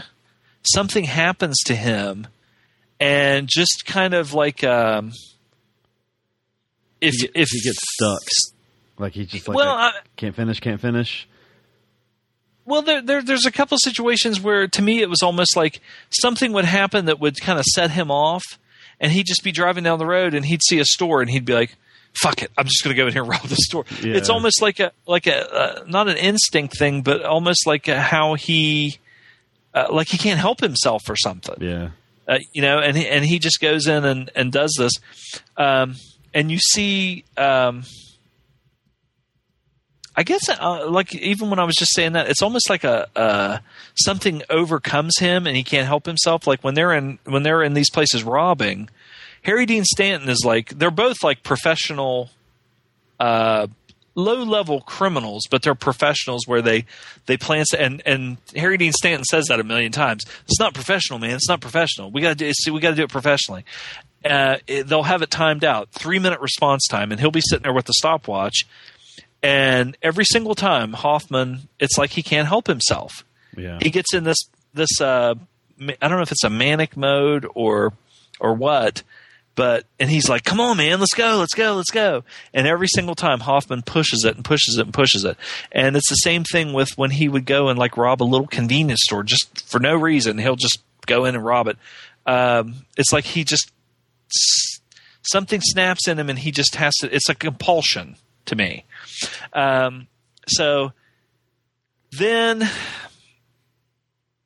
you kind of um, have a thing where they're, they're they have the uh, they're he's Theresa Russell. This is when he kind of come he he comes clean with her and tells her. Well, she knows right off the bat from the employment agency that he he uh, was a criminal. Right, right. And you see when he tells her that she kind of it's almost it's weird. I don't know. Maybe I'm imagining it, but like when he tells her, you know, I didn't know you know, I, I was in a penitentiary. Like she almost like you can just almost like see like her nipples start getting hard or something. and she's, she's like, what? Something oh God, something about her, him really interests her. Um, yeah, it's just excitement. I think it's just uh, you know he's he's like uh, she's meeting an outlaw. And, oh my god, you know, and um, he starts shacking up with her because of course he has nowhere else to stay, and uh, he's on the lam actually because you know if if somebody sees him he's going to get arrested. I mean if they if they recognize him. Uh, so him and Harry Dean Stanton start doing these things, and he tells her he says I'm going to do this stuff and I'm trying to keep you out of it and everything. And you know, she's just like, okay. It's like, Jesus Christ, girl, you know, gee, you know, you could go to fucking jail, you know. Uh,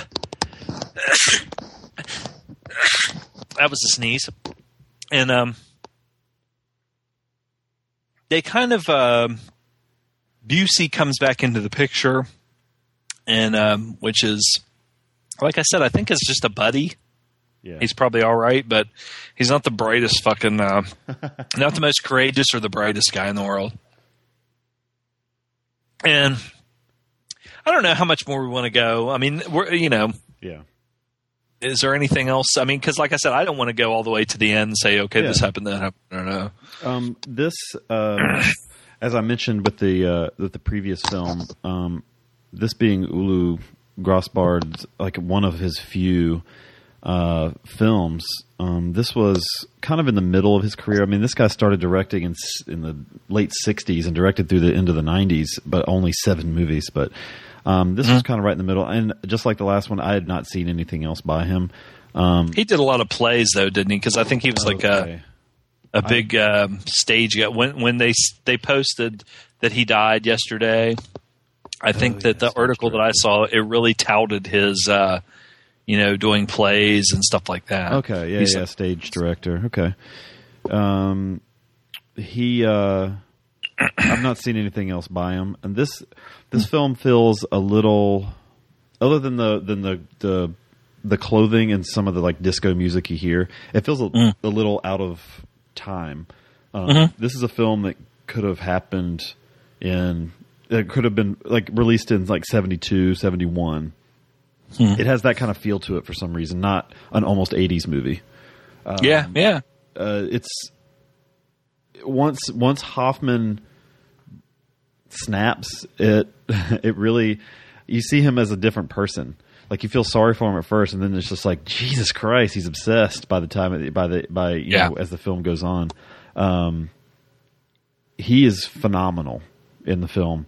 Um he he does a good like frustrated man.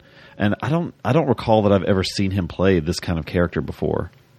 No, because Um, like it's, it, it, I can see where people when people said you know about him playing a tough guy role and uh, well he did play a tough guy role in Billy Bathgate because he played Dutch Dutch Schultz. And he's played he's played tough guy roles before but it's not just the tough guy thing. Like you said it's more like um um it's more complex than that. It's not just these like not just playing a gangster, you know, ty- typical gangster. This is a real guy. This is a real character, you and know, he's a real got person. he's got desperation behind a lot of his Yeah. actions. I mean, he when he'll he'll just explode uh, at any Mhm. time, and it's just it's he's determined to get what's his after he just can't put up with the shit anymore. Um, the uh, like I mean, when you see it really start to turn when he's arrested the the second time, I guess. I mean, it, Yeah. it, it's implied that he's arrested many times. Um, or, you know, they discuss that how he's had trouble with the law since he was a child, basically. Um, but when he's when M. Emmett Walsh is really just busting his balls and making him like have to stay in prison, and you know, it's like for a week or whatever. But it you get this, you, you can just really see like you know these guys are kind of like doing like going through the grind or whatever, and, but he is just fucking fuming. His face is just like fuck this, fuck this. I got like the impression that it was one of those deals where um, he probably did a bunch of shit when he was underage. yeah. And of course, you know, maybe go to like juvenile or go to the boys' home and stuff like that. But then, like, uh, the first time that he got busted and went to prison was like this this time right before he gets out here. He he, but he had done so much shit before that Oh yeah. as like a juvenile. Did, did was I mean, or did you think that like I mean, did you get the the I, I'm I can't remember specifically when we were watching when I was watching the movie. We, you and I, the proverbial we. Um, had he been arrested as an adult a bunch of times, or because I thought like uh, M. Emmett Walsh was saying that you know he used a gun. Now it's not saying he hadn't done those cri- more than just that one crime. They, they don't He just never got lot, caught. But they just like I think it, they mentioned that he had had trouble with the law since he was like twelve. Yeah, But they don't. yeah. It's like he, you can see where he probably came up from like a really shitty family or something like that, and and uh, just it was kind of like uh, poor, you know, and uh, abusive or whatever, and then he just gets into this and that, you know. Even with Busey, you can kind of see. I mean, if you've lived around. I hate to say it, but if you've lived around people, you, uh, I, I've lived around people like this, you Yeah. know, and I could see stuff like this happening, you know. That's Um, that's one thing I liked about the movie was it was, and like I said, I think Edward Bunker when he wrote these things, he was writing from his own personal. I'm, I don't know if this was like a um, uh, like biographical because I, I think the movie like An- like Animal Factory and stuff. like I think he just took his experiences because he had been in prison several times. Because when Dustin Hoffman first met him, thinking about doing this story for a movie, he was still in prison. He went and talked to him in prison. oh wow. You know, so I guess he was publishing these these uh, these stories or books or whatever from from jail. Yeah. The um, there's a really great tense scene um, when the turn starts to happen when when Hoffman's robbing a convenience store. Um, there's the, the uh, I guess Grosbard he does a great job with making it tense when it needs to be. Um, and but there's some really nice like I guess quieter moments too, like some cool shots in there, like when uh, when when Max and um, Jenny are are fucking or whatever, but like the whole like the slow there's like a slow pan and he's just like laying and it's just you know it's like something he hasn't had in years and years because he's been in prison and he's kind of just like rubbing her stomach and stuff with his head and the You get the fucking. I mean, like it's just like a, a lingering shot of Hoffman's head and and her tit, just one tit. glorious little tit, yeah. Yeah, man. But Young it's just like you know young booby. they they did not he did not want to be anywhere else at that moment. It was a great shot, just slowly panning Mm-hmm. around. There's another one when um, when uh, Harry Dean Stanton is singing with his guitar that goofy song. Uh, Yeah. but the, you know, this another nice slow pan up, kind of pulling back away from the pool and showing they're sitting on the umbrella eating their hamburgers, and it was just a really nice. I don't know if it, did you. Uh, maybe it's just me, and I'm not like a fucking germaphobe. I mean, like if I fucking drop a piece of candy on the goddamn floor, I'll pick it up and go three second rule. You know, uh, depending on the floor, I guess. right. But when she was cooking those fucking hamburgers and she came over, she had like the plate of the of the the patties, and Mm-hmm. then she had the buns, and then she some. She's making them for him, and and she like puts like some onions and a tomato, maybe some lettuce or something, then puts the the hamburger on there, but the buns, and then she just take picks the whole burger up with her hand and hands it to him. For some reason, I was like, I don't know if I, that, that just. I was like, God damn. I didn't really You notice know, that you I just put it on a plate and hand it to me? You don't have to fucking just like hand me the whole burger with with your hand. I, I this one uh one of one of my old jobs there was um we were having cake one day and uh the guy that was serving it I don't think he realized he was doing it but every single piece that he would cut, he would cut it, lift it with a knife, push push it off the knife onto a plate with his thumb, and then he would lick his thumb every single time. And I'm like, "Oh, no cake for me." And I don't think he realized he was doing it, and I didn't know how to tell him, especially with the whole crowd of people around him eating this cake. Oh my god! he licked his thumb every fucking time. There's just something about that, you know. Like, ugh. um, you just got to uh, push past that and go for the cake. push past it. Uh, the um, but yeah, I, I, I got to say, M. Emmett Walsh is one of my favorite character actors of all time. I fucking love that guy, and he Oh, does he's such a good great. job making you. I mean, he just he's just like he, like Zom said, just doing his job, but. God, he really pissed me off so bad. Like, Yeah. Oh he- yeah, me too. Totally. he does that thing so well. Like he did it in um in uh, Blood Simple too, where Mm. he's being a jerk and he'll just put his big fucking shit stained boots up on the table and just like look at you and be like, "Well, right, whatever," and like you're just like, "Ah," you know. He doesn't. Yeah, he's too. He, it's like Hoffman is wanting out of prison. And he's like, "Oh, I'm sorry. I just had I was busy and I didn't have time to." And I was like, "You fucking jerk!" yeah, yeah, he left him in there for I don't know. Well, that's that's I think that's one of the reasons why I was like I was sort of confused because uh, it seemed like Hoffman was in there for. And I'll tell you another thing. This was just a quickie thing. Um, when okay, they go in when he told him he was going to take him down to be tested. Yeah. Um, and they go in. I mean, they strip him down. They de- they make him take a shower. They delouse him. You know, spray that delousing powder all over him and shit. When they when they're putting him in their cells, th- this is at the jail. This isn't pri- like in prison. You you know. Especially back then, now it's overcrowded, I guess. But uh, you'd have like you see prison movies. There's like two people in the cell, and there's a bunk bed or whatever. Well, in the jail, you know, there there might be like you know four or five guys in one cell, and when they walk in, this this uh, there's a guy on the top bunk, and they they go in in single file, and the guy in front of Hoffman starts to put his stuff on the bottom bunk, and Hoffman goes, "That's my bunk, chief." Or something like that, or that, that's my bunk, buddy.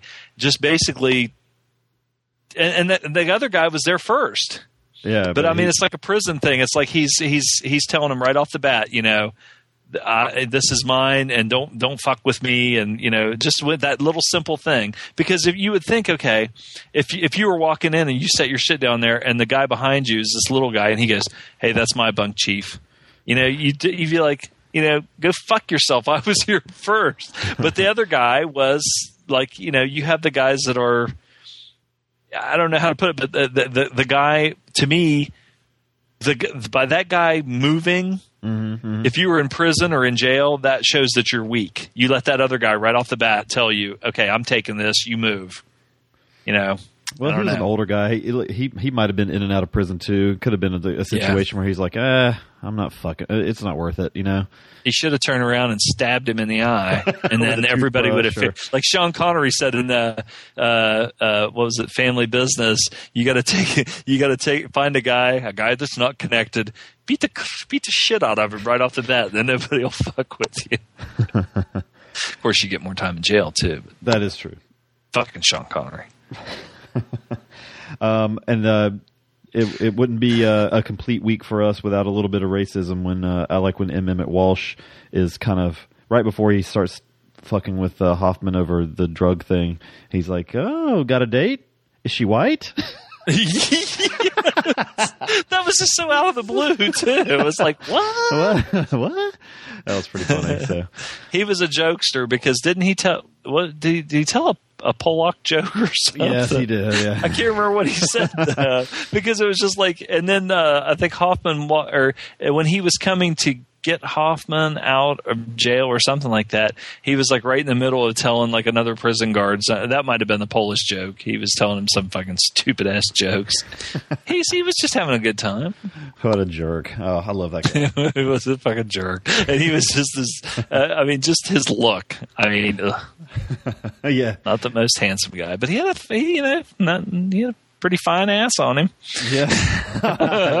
he had a fucking like three foot long ass crack. You know, some stinky ones came out of there. oh, gross. That'd be something with my luck. What would be funny is if you were driving down the road and here's this guy fucking handcuffed to uh, the chain link fence, and it was gridlock, and your car was stopped like right there, and you couldn't even move. And he's just looking at you. You're trying to have that awkward moment, like I got I can't look at him, can't look at him. He's like, "Please, just help me." He's covering up his saggy old man balls with one hand. oh my god, I would be that. I'd be the guy, the first guy and only guy has to stop beside him. Like, okay, do I help or do I fucking just keep driving? you go over and just like masturbate him. hey man, can I help? Oh, here you go. Uh, there you go. pretty good there. Hey baby, what's up? Uh, well, we can get we can get at our scores here. Hmm. Mm. Um, I really like this. I mean, I liked it a lot. I don't want so I could go ten again. Um, let's see. I would give this eight point. I'm trying to think of what was bad about it, and there really wasn't a lot. Um, God.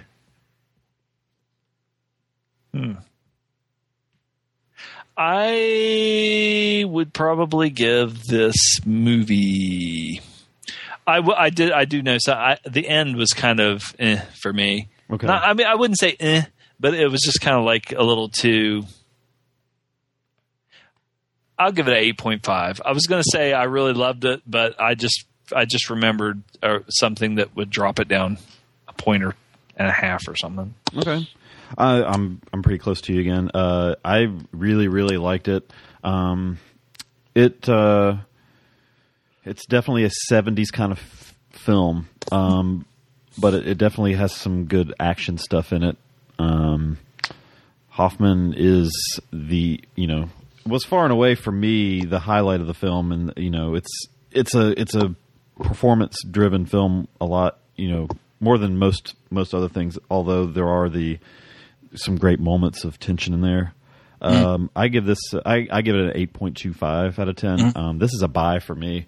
Um, I will definitely be tracking this one down. So Ish. awesome, eight point two five and an eight point five. High recommendations from us here. Us, Us. Let's the royal us. let's take another break and come back. Okay. How about we do some feedback this week? Alright. Sound good? Eh. Awesome. we'll be right back.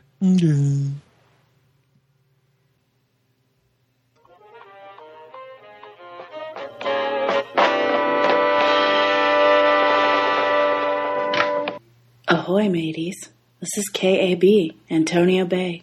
Stevie Wayne here, beaming a signal across the sea. I'll be here playing music all through the witching hour. I'm still waiting to hear from that weatherman, but in the meantime, stay here with me. Be sure to visit our sponsor, Paracinema Magazine. They're the source for all your genre movie needs. Check them out online at paracinema.net. Tell them Stevie sent you. Keep me turned on for a while, and I'll do my best to do the same for you. Smooth sound.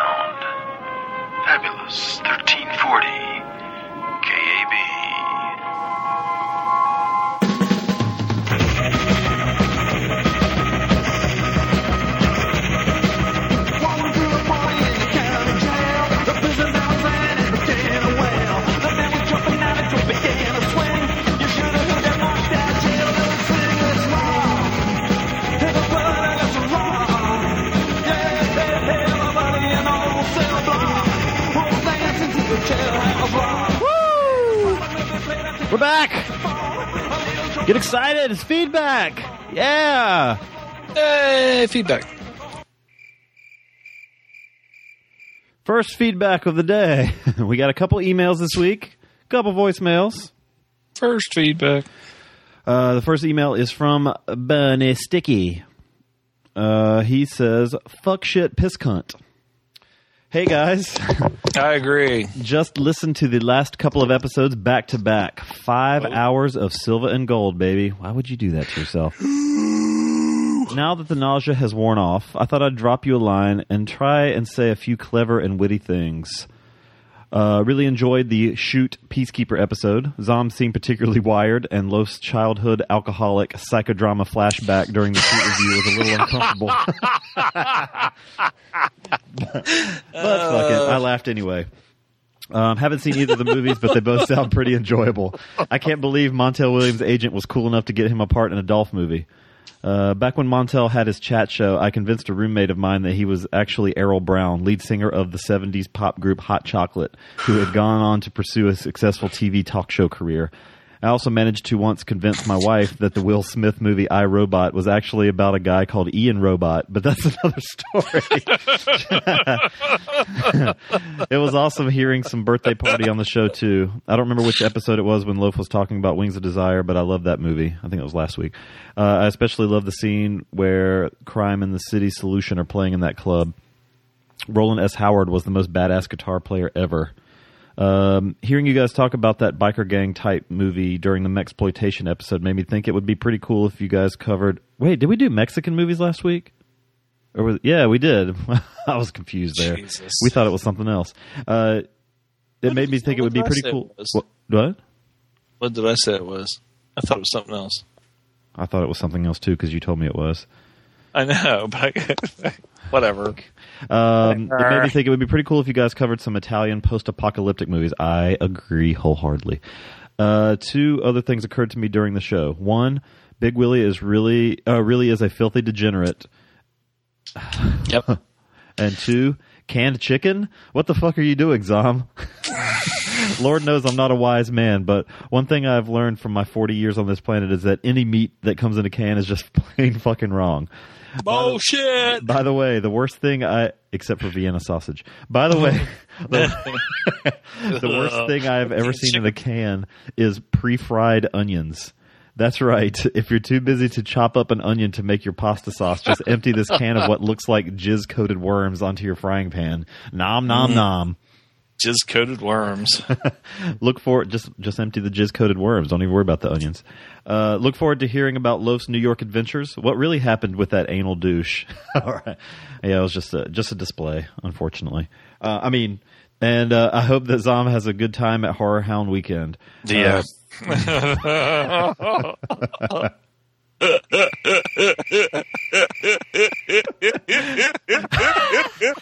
Um, make sure to leave some food for those women you have chained up in the basement, unless they've drowned already.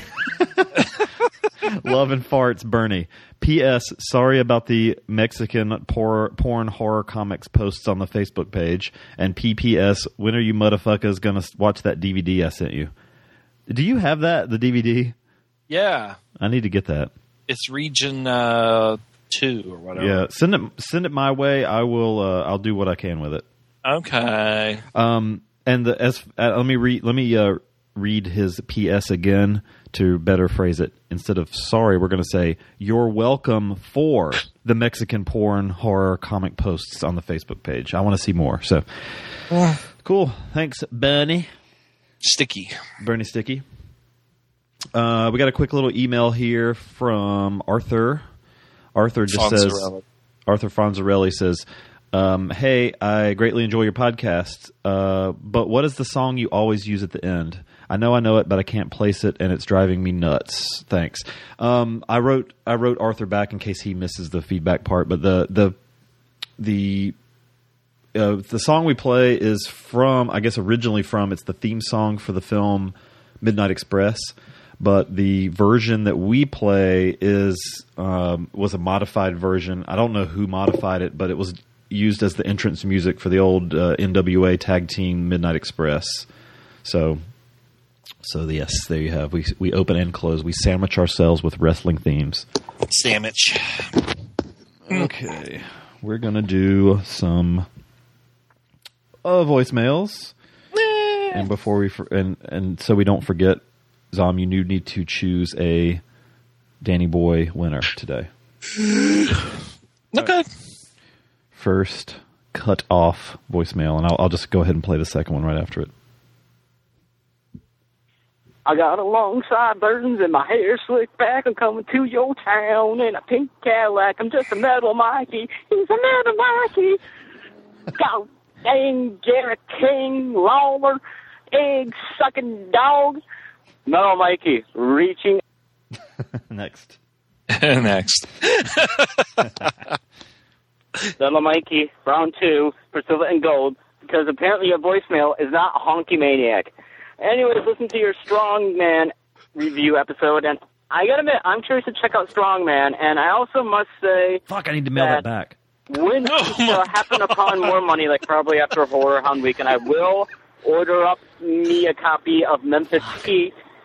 And the other point I wanted gonna to make, uh, actually, Loaf, I will be joining you soon because in my to-do list for viewing this year, I do want to actually catch Sunset Boulevard. And there's another thing I wanted to mention, but I can't remember it because I'm so fucking tired, and I put a lot of effort into remembering that honky tonk man intro. Although I'm gonna say, for those of you that are gonna see me at Horror Hound Weekend in Columbus, you're gonna see a shirt that's gonna make me make you think of a certain manager for one honky tonk man at the time. I'm always saying that, but you know that's all, that's what all I got to spew out. Keep it short and sweet, and I'm hoping this is the silver and gold voicemail line. So, but Eric, take it easy. I look forward to talking to you again soon. Bye-bye. Who was that? Justin. Uh, so you and Mike, you're going to have a good time this weekend, right? yeah. I'll be there. I got too much pressure. Fuck. Diarrhea pressure. Next voicemail. This one's cut off too, so I'll play both parts. Hey guys, Cinematicus Justin Oberholster here, calling in. Uh, first, I wanted to say uh, wasn't, uh, nothing wrong with me. I was just uh, really Next. well. I was saying that I was fine, but now I'm kind of pissed off because I got cut off again. I guess this is catch up for uh, the 18 minute phone call that you made through. All right. Well, you know what? I, uh, you know what? I planned on calling in and talking about how great the Memphis Heat documentary was because I got my copy in. But you know what? Now, now I don't know because if I start talking, it's gonna cut me off again. So you know what? I'm just gonna say I'm, gonna, I'm just gonna go. All right. Fine. Gonna be that way. Fine. By the way, everybody, bye Memphis Heat. Amazing documentary. I agree.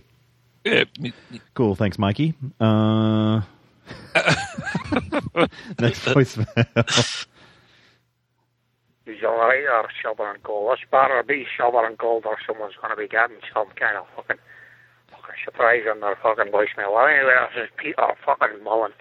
I've been listening to your fucking podcast, you bunch of fucking cunts.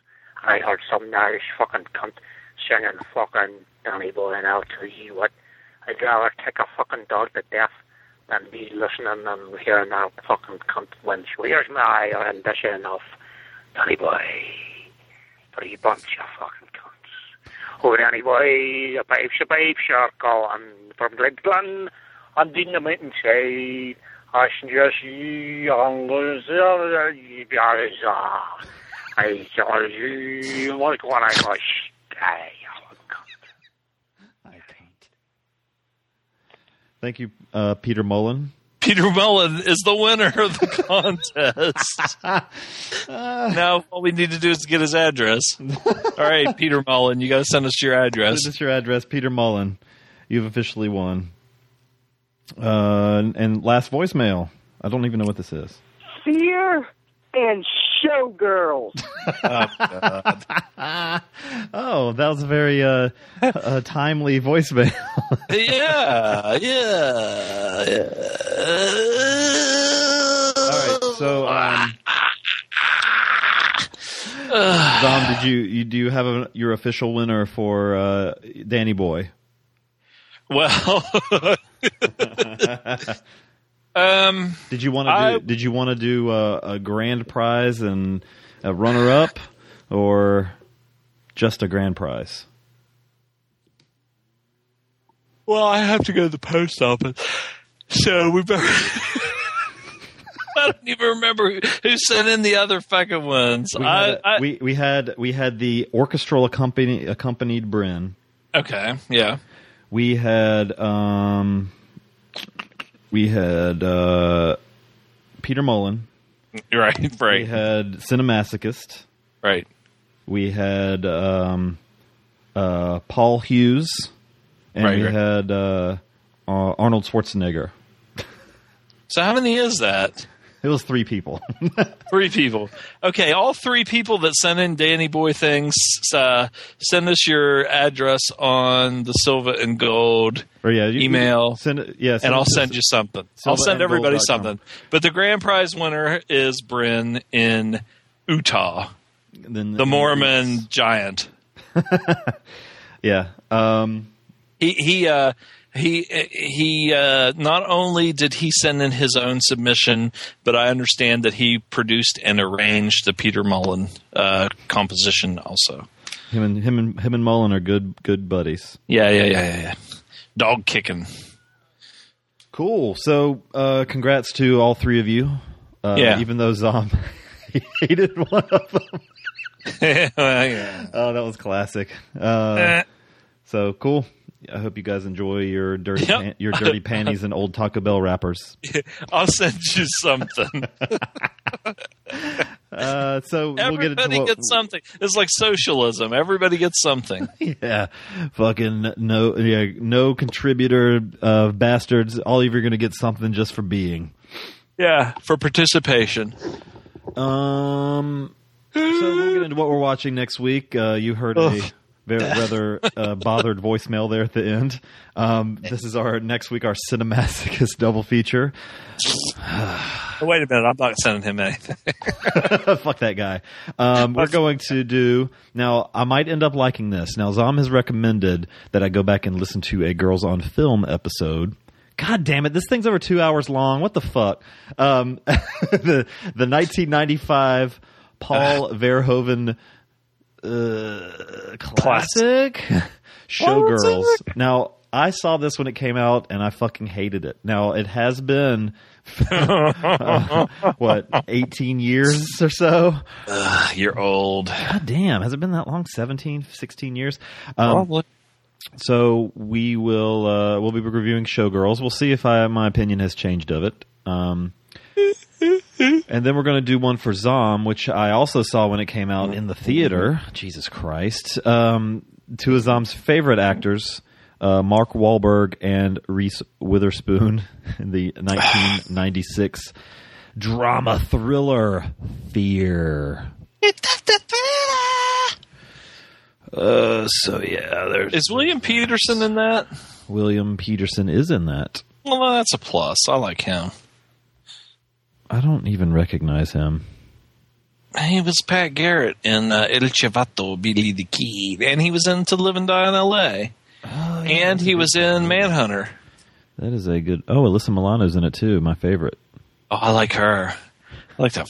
Oh man, I like her a lot. I don't remember what she plays in it. God, I was obsessed with her and fucking Who's the Boss when I was a kid. I never watched her when she was a kid. Well, you know, she was about four years older than me. So when I was like ten, she was about fourteen, and she that I'll tell you what, man. I have spent much DNA on that show, Charmed. God damn, man. Mm. I watched. I literally. I, I know. I probably have said this before, but I would come home every morning on TNT, and I'd make my breakfast, and I would turn the volume down to where. I mean, it was. I would mute the volume, and I would watch Charmed. And listen to podcasts and just sit there and watch her boobs. yeah. Glorious boobs. They're fake, but they're good. I don't give a Quality. fuck. And and just every outfit that she wore on that show, I mean, they knew what they were doing. Let me just say that. And I don't give a fuck. We're t- we we got we have showgirls and fear to talk about. Enough about enough about Alyssa Milano. we got Jesse Spano and Reese, Reese Witherspoon to talk about. So Ugh, Jesse Spano. fuck. Cool. So don't miss that next week. We're fucking oh man, it's I feel like we're gonna have a revisit of uh, Ready to Rumble here. So maybe not, maybe not. Maybe they'll just be just average movies, and we'll have a another boring fucking show as usual. So um, thanks to All of a sudden, that- I have to shit. thanks to everybody that called in. Um, Yeah, thanks. Check out Justin on uh, on Action Attraction. Check out Mikey on. Um, Wrestle crap. No, uh, total. What is it? Total Eclipse of the Heart, uh, Freaking Yeah. Awesome Network, dot com. Freaking. And um, yeah, and thanks to everybody that entered the contest again. So Fear and Showgirls next week. Until then, uh, do you have anything else to add, sir? Uh, I'm not going to be here next week, so if you want to guest host the show, Are you not? huh? You're not going to be here next week. Yes, I'll fucking be here and review that goddamn fucking movie. Yeah, that's right. You are together forever. And now, Whorehound. We'll see. I have till six o'clock tomorrow to cancel. I don't want to go. I don't want to go. Do it. Do it. I will go. I have to represent our fucking stupid show. God, this show. What a fucking. oh. Uh, so yeah, that's it for me this Oh, week. we're still on the air. until, until next week, enjoy Horror Hound. This is Loaf Oot. yes, um, Bye. I have to poop.